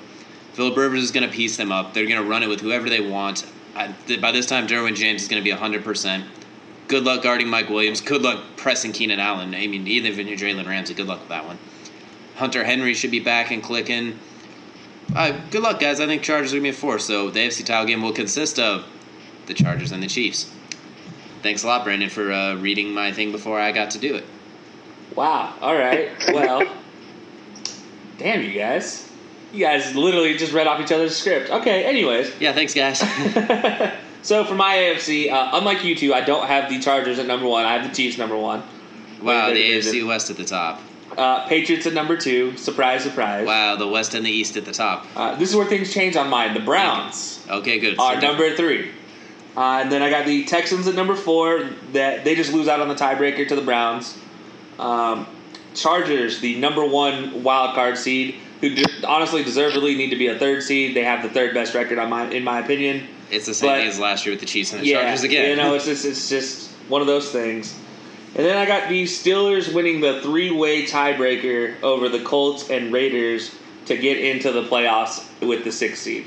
Well, that's a mouthful, but all right. Yeah, I, I just had to say that the Colts and Raiders had an outside shot at this. They just lose the tiebreaker.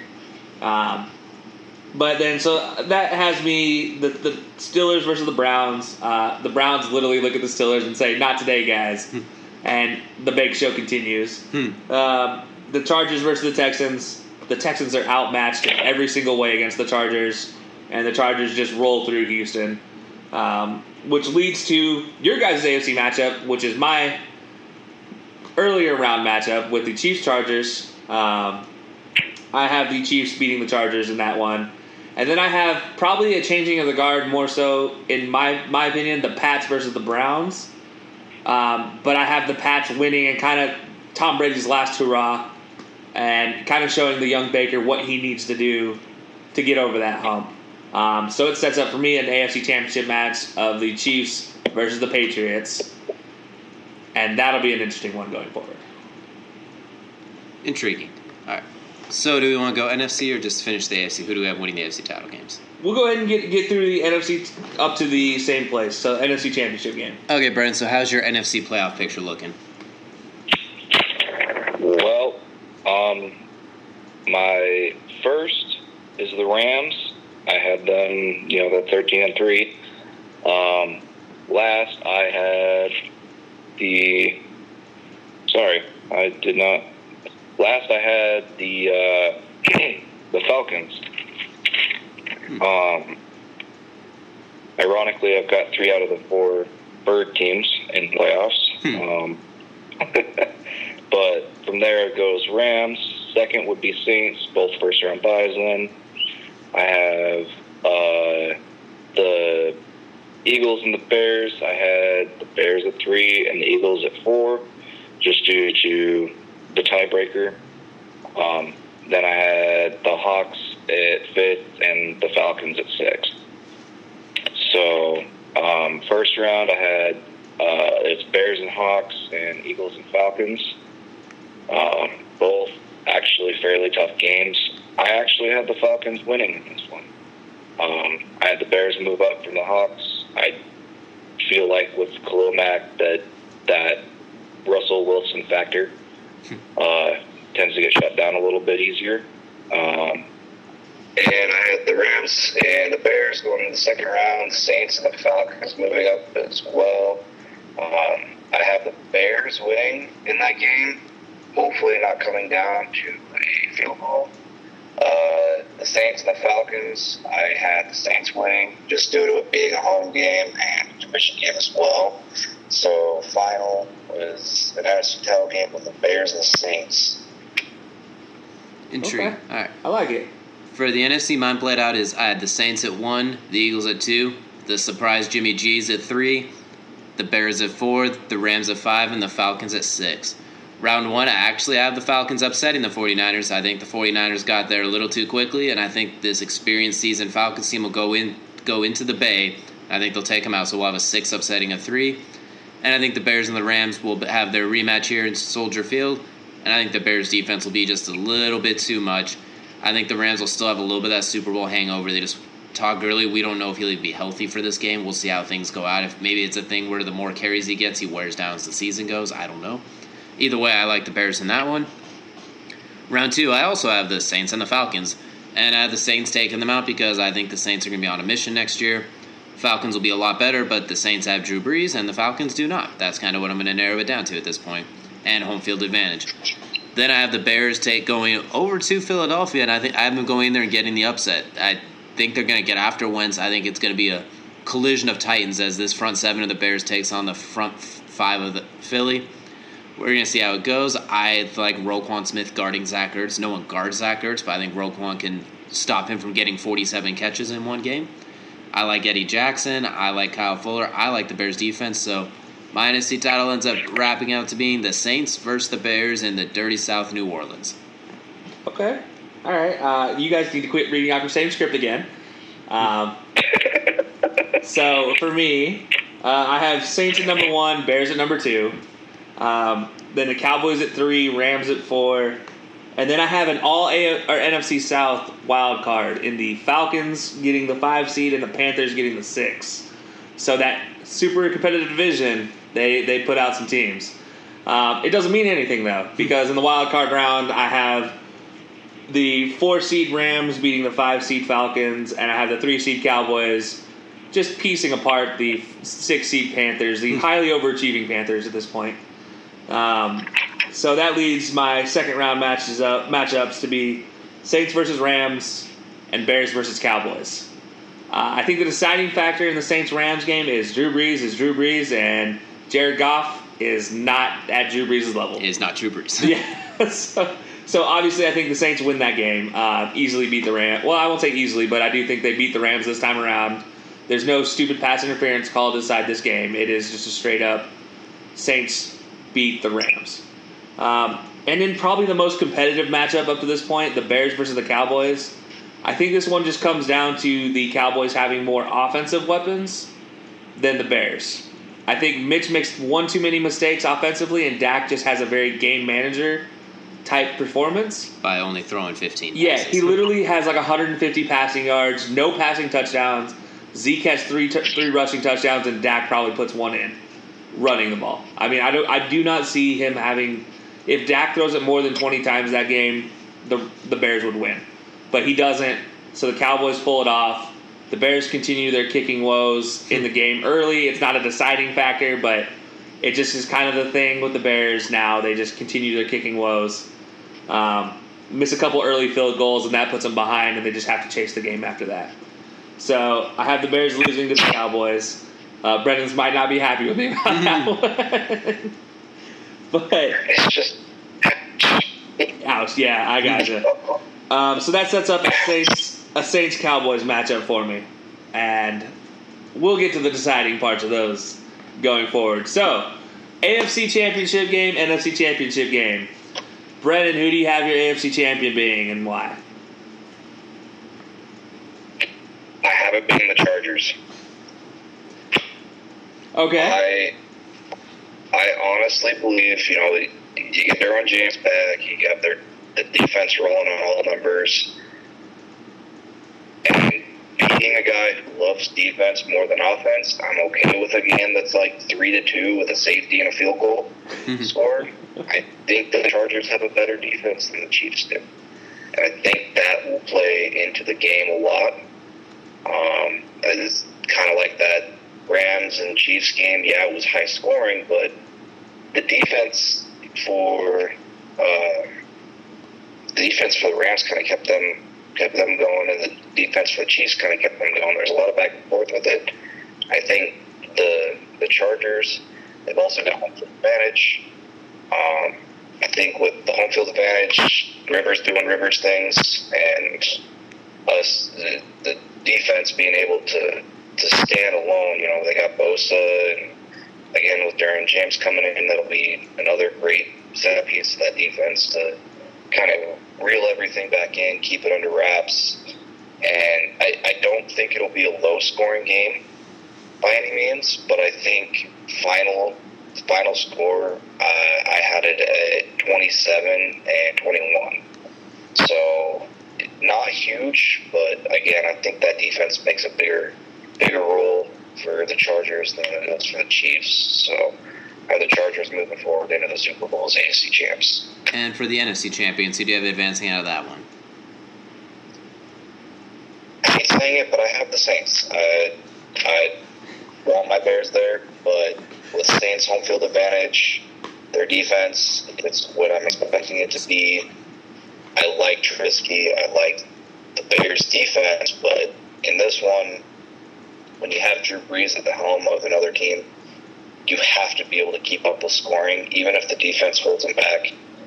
The Bears' offense, I don't see it being able to quite score enough to keep up. So that one is going to be a lower scoring. It was a lower scoring game for me, but uh, it was a lot closer game than I was than I think it will be. It, it, I had it at 21 and 17 with Saints moving on to the Super Bowl.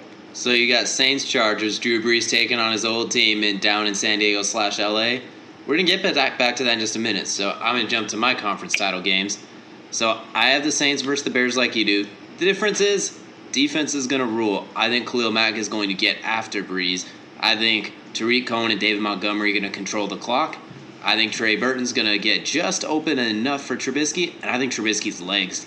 He is probably a top five scrambling quarterback in the league, not because he's the fastest or the strongest, but just so effective when he runs. It doesn't make sense. He's like a white Russell Wilson, but looks a lot slower, but still runs away from people. They have really good weapons. I think Nagy, coming off last year, I don't think he, that was the best Nagy we've seen. I think we're going to see a better Nagy. Plus, how do you not like that secondary? You got Eddie Jackson, you have Kyle Fuller. They're going to make Mike Thomas's life difficult. Roquan, they're going to deal with Kamara. No one stops him. So I got the Bears taking out the Saints by a kind of ugly score, like a 21 to 18, 21 to 15 type game. I think the Bears continue their beating the Saints in the NFC Championship game from back in the 06 days, and the Bears find their way back in a Super Bowl somehow. And then on the AFC side, we did kind of agree on that one. The Chargers were the better team all around, but they're but they're cursed. They're snake bitten. The Chargers can't catch a break. They they always have injuries. Something bad's gonna happen. Somehow Andy Reid's gonna roll in there with his mustache and his tummy. Patrick Mahomes is gonna come in there and throw the ball all over the field, and it's still gonna be a low scoring game somehow. I agree with you on that. It's gonna be like twenty four to twenty. I think the Chiefs are just gonna open up a can on them in the first quarter, and the Chargers are gonna be playing catch up the rest of the way. And I think they're just gonna run out of time. I think Philip Rivers is going to have almost an epic comeback for the ages until they just then the clock hits zero. I think they're just going to miss out on time. So for me, I got the Chiefs and the Bears, two completely opposite teams. Matt Nagy going against his former mentor and his boy Andy Reid. So yeah, Chiefs Bears is who I got in the Super Bowl. Kelcey, how do you have this one shaken out? All right, well, I'm going to start on the AFC side. Uh, I got the Chiefs Patriots in that championship game. Uh, this is the real changing of the guard game for me. I mentioned the Baker game earlier. But for me, this is the real changing of the guard because I have the Chiefs beating the Patriots. I think Dr. Robotnik himself, Andy Reid. Hmm. I mean, the dude looks like the bad guy from Sonic the Hedgehog. If you have no idea who I'm talking about, um, I think he comes in here with a game plan and he sticks to it and he doesn't try to beat himself.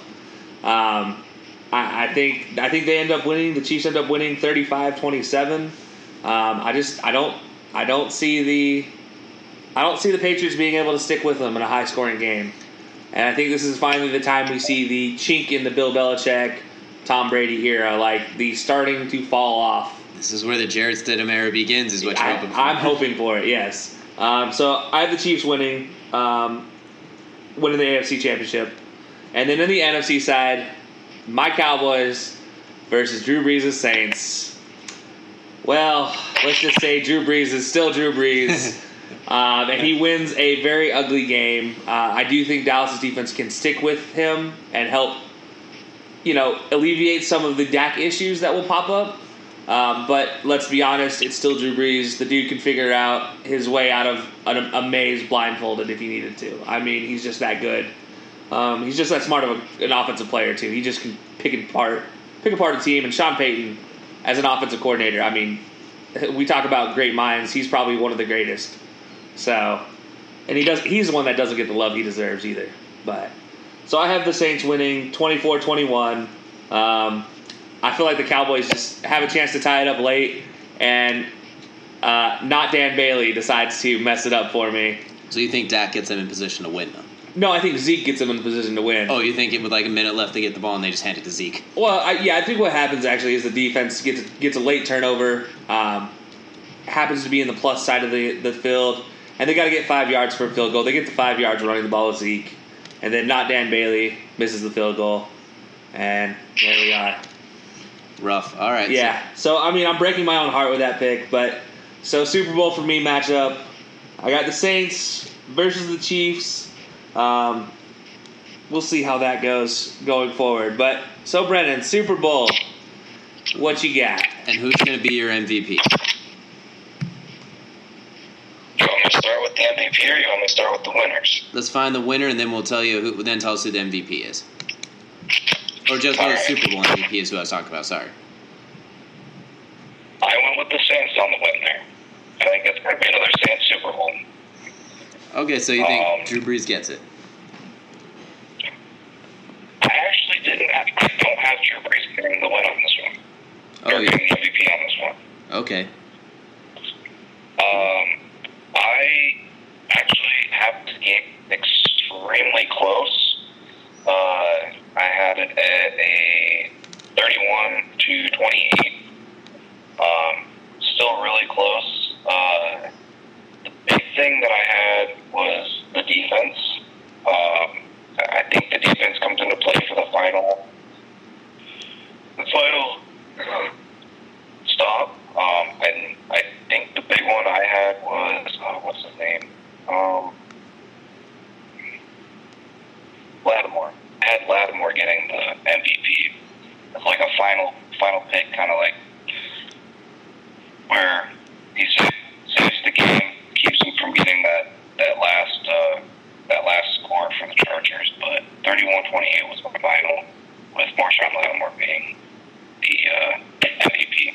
All right, I like it. Drew Brees getting his second Super Bowl.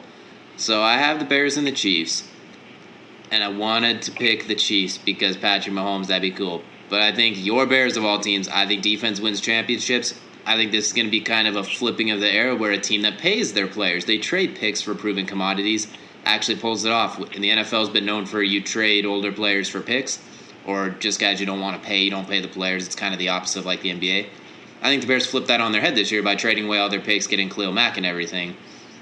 Matt Nagy constructs an offense that is so Trubisky friendly that when they go against that Chiefs, there's like, okay, Chiefs, um, you're going to get three possessions this game. Make them count.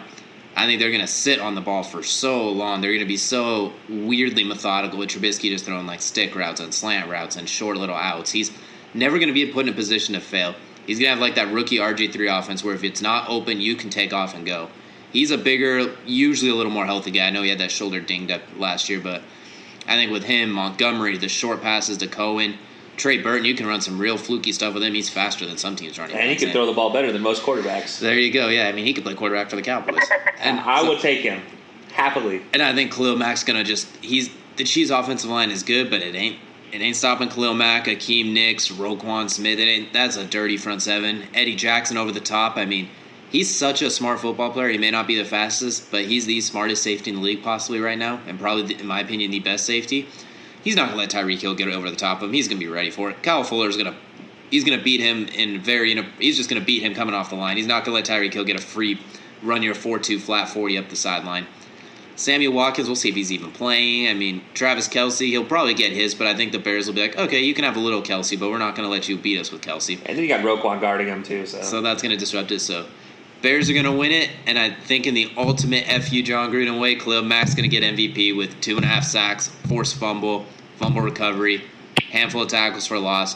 He might even pull a pick on us. Basically, what he did to the Packers last year in Week One after getting traded. I think somebody pulled that off. So I have the Bears winning it, and I have Brendin basically freaking out for like the following ten days afterwards. So the Bears return. I feel like there's a lot of lip service to our guest today, but I, I- like it nonetheless. I do like I do like the Bears pick. It was, I will say, just in all fairness, I had the Colts and the Saints playing each other last week. Yeah. That's how I had it. I had the, and then things flipped on their head and things kind of changed. All right. Well, so I got the Chiefs versus the Saints in my Super Bowl matchup. Um, you know, I called Andy Reid Dr. Robotnik last in, in the AFC Championship game. Well, he finally gets defeated. Uh, you know, the Saints come in and and they just they show the Chiefs what they will be in the future. I think this is like looking at a mirror image of what the Chiefs will be going forward. Um, but the Saints team just pieces apart the Chiefs and Alvin Kamara, the man, the myth, the legend, the great, I, one of my favorite young players right now. I think he gets MVP. I think he puts over 120 in, on, on the ground, and I think he even puts 80 in the air. Um, probably two touchdowns each.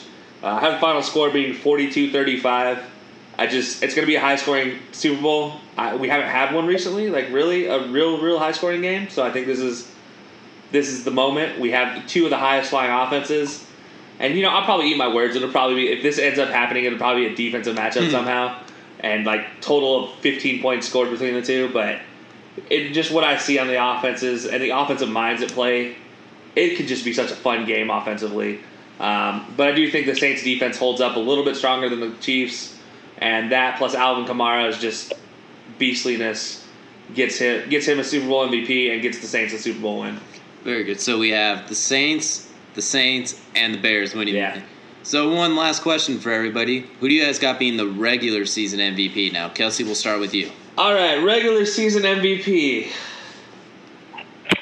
I can't really go away from him, but I'm gonna go away from him and not give it to Patty Mahomes. Instead, I got to give it to my boy Drew Brees. He, I mean, he get he has the second best, or he's tied for the best record in the league with 13 and three in the regular season on my on my my eyes, and I just think he continues his greatness. So Drew Brees is my regular season MVP. I'm gonna. I don't want to say go out on a limb because he almost was an MVP not that long ago. But I'm going to give it to Carson Wentz. I think he's going to stay healthy. I think he's going to be second in the league in touchdowns. I think he's going to run a lot because he even said he's going to scramble. I think he's going to find Zach Ertz. Zach Ertz is going to put up his own numbers. I think there's they have so many ways to score the ball. I just think they're they're going to find a way to score a lot. I think he's going to have like a 38, 39 touchdown pass thing. And part of that is too, I don't think Drew Brees, Tom Brady, and Rodgers, I don't think those guys are going to have their stupid levels of success in the regular season. They're going to have good. They're just not going to have their 40 touchdowns. They're going to have their 29, 28, 30 touchdowns. Where Wentz is going to have the loaded numbers of like 38 touchdowns, 12 picks, 4,500 yards, something like that. And once again, I will say, all bias aside, I also kind of thought Andrew Luck was an MVP candidate for this when I was making this list a little over a week ago. Yeah, my list is my lists have changed because of Andrew Luck's retirement. Yeah, I thought Andrew Luck was going to put up stupid numbers and get them to the AFC title game, and I thought they were just going to be a force. But alas, here we are. Brendin, for regular season MVP, who do you think takes it? This one's got a lot of bias coming out, but I don't think it's going to be an offensive MVP this year. That'll be a first. I'll be. I hope you're right, but who do you got? I have, and again, a lot of bias here. I have Khalil Mack, and the reason I have Khalil isn't because of just being Khalil That's a pretty good The reason. reason I have I mean, that, yeah, that's probably the best reason. what? That's actually a pretty good reason to have Khalil Mack as MVP, just because he's Khalil Mack. That's pretty good. That's pretty worthy right there. That was good enough. Yeah. Um, but I have Khalil Mack uh, due to Pagano's blitz schemes. I mean, his blitz schemes are some of the best, well hidden schemes I've seen in, in, in the NFL. And I think that compared, or that complementing Mack's skill set puts him above and beyond um, what he would normally do with just uh, a the disguised uh, cover package. So I think that the ability for Pagano to hide what's coming at the offense gives Mack just that much more of an edge to come up and potentially. I'm going to. I, I, I don't. It's it's reaching, but I think he's going to tie the record for the NFL sack record this year. Okay, I like it. Oh, and you know he's going to get some tackles for loss in there too, and some forced fumbles. You know, you know what Mack's going to do like that. I like it. Yeah, I, I like the choice. I think that's if we're gonna have a non-offensive MVP, I think he's probably your best option. Honestly, yeah. I mean, I like it. All right, so you heard it here first, though. If Khalil Mack wins MVP, Brendin's buying lottery tickets for all of us. Yeah, exactly. But so that does it for our season predictions and our Super Bowl predictions. Uh, any final words, guys? Brendin, we have while we still have you. I season, and this Thursday night's going to be a long, interesting night. Agreed. I think this will be a fun one. Well, thanks for tuning in. If anyone else wants to be featured on the podcast, get a hold of us on our social media accounts. Thank you, Brendin, for joining us, and we'll see you next week.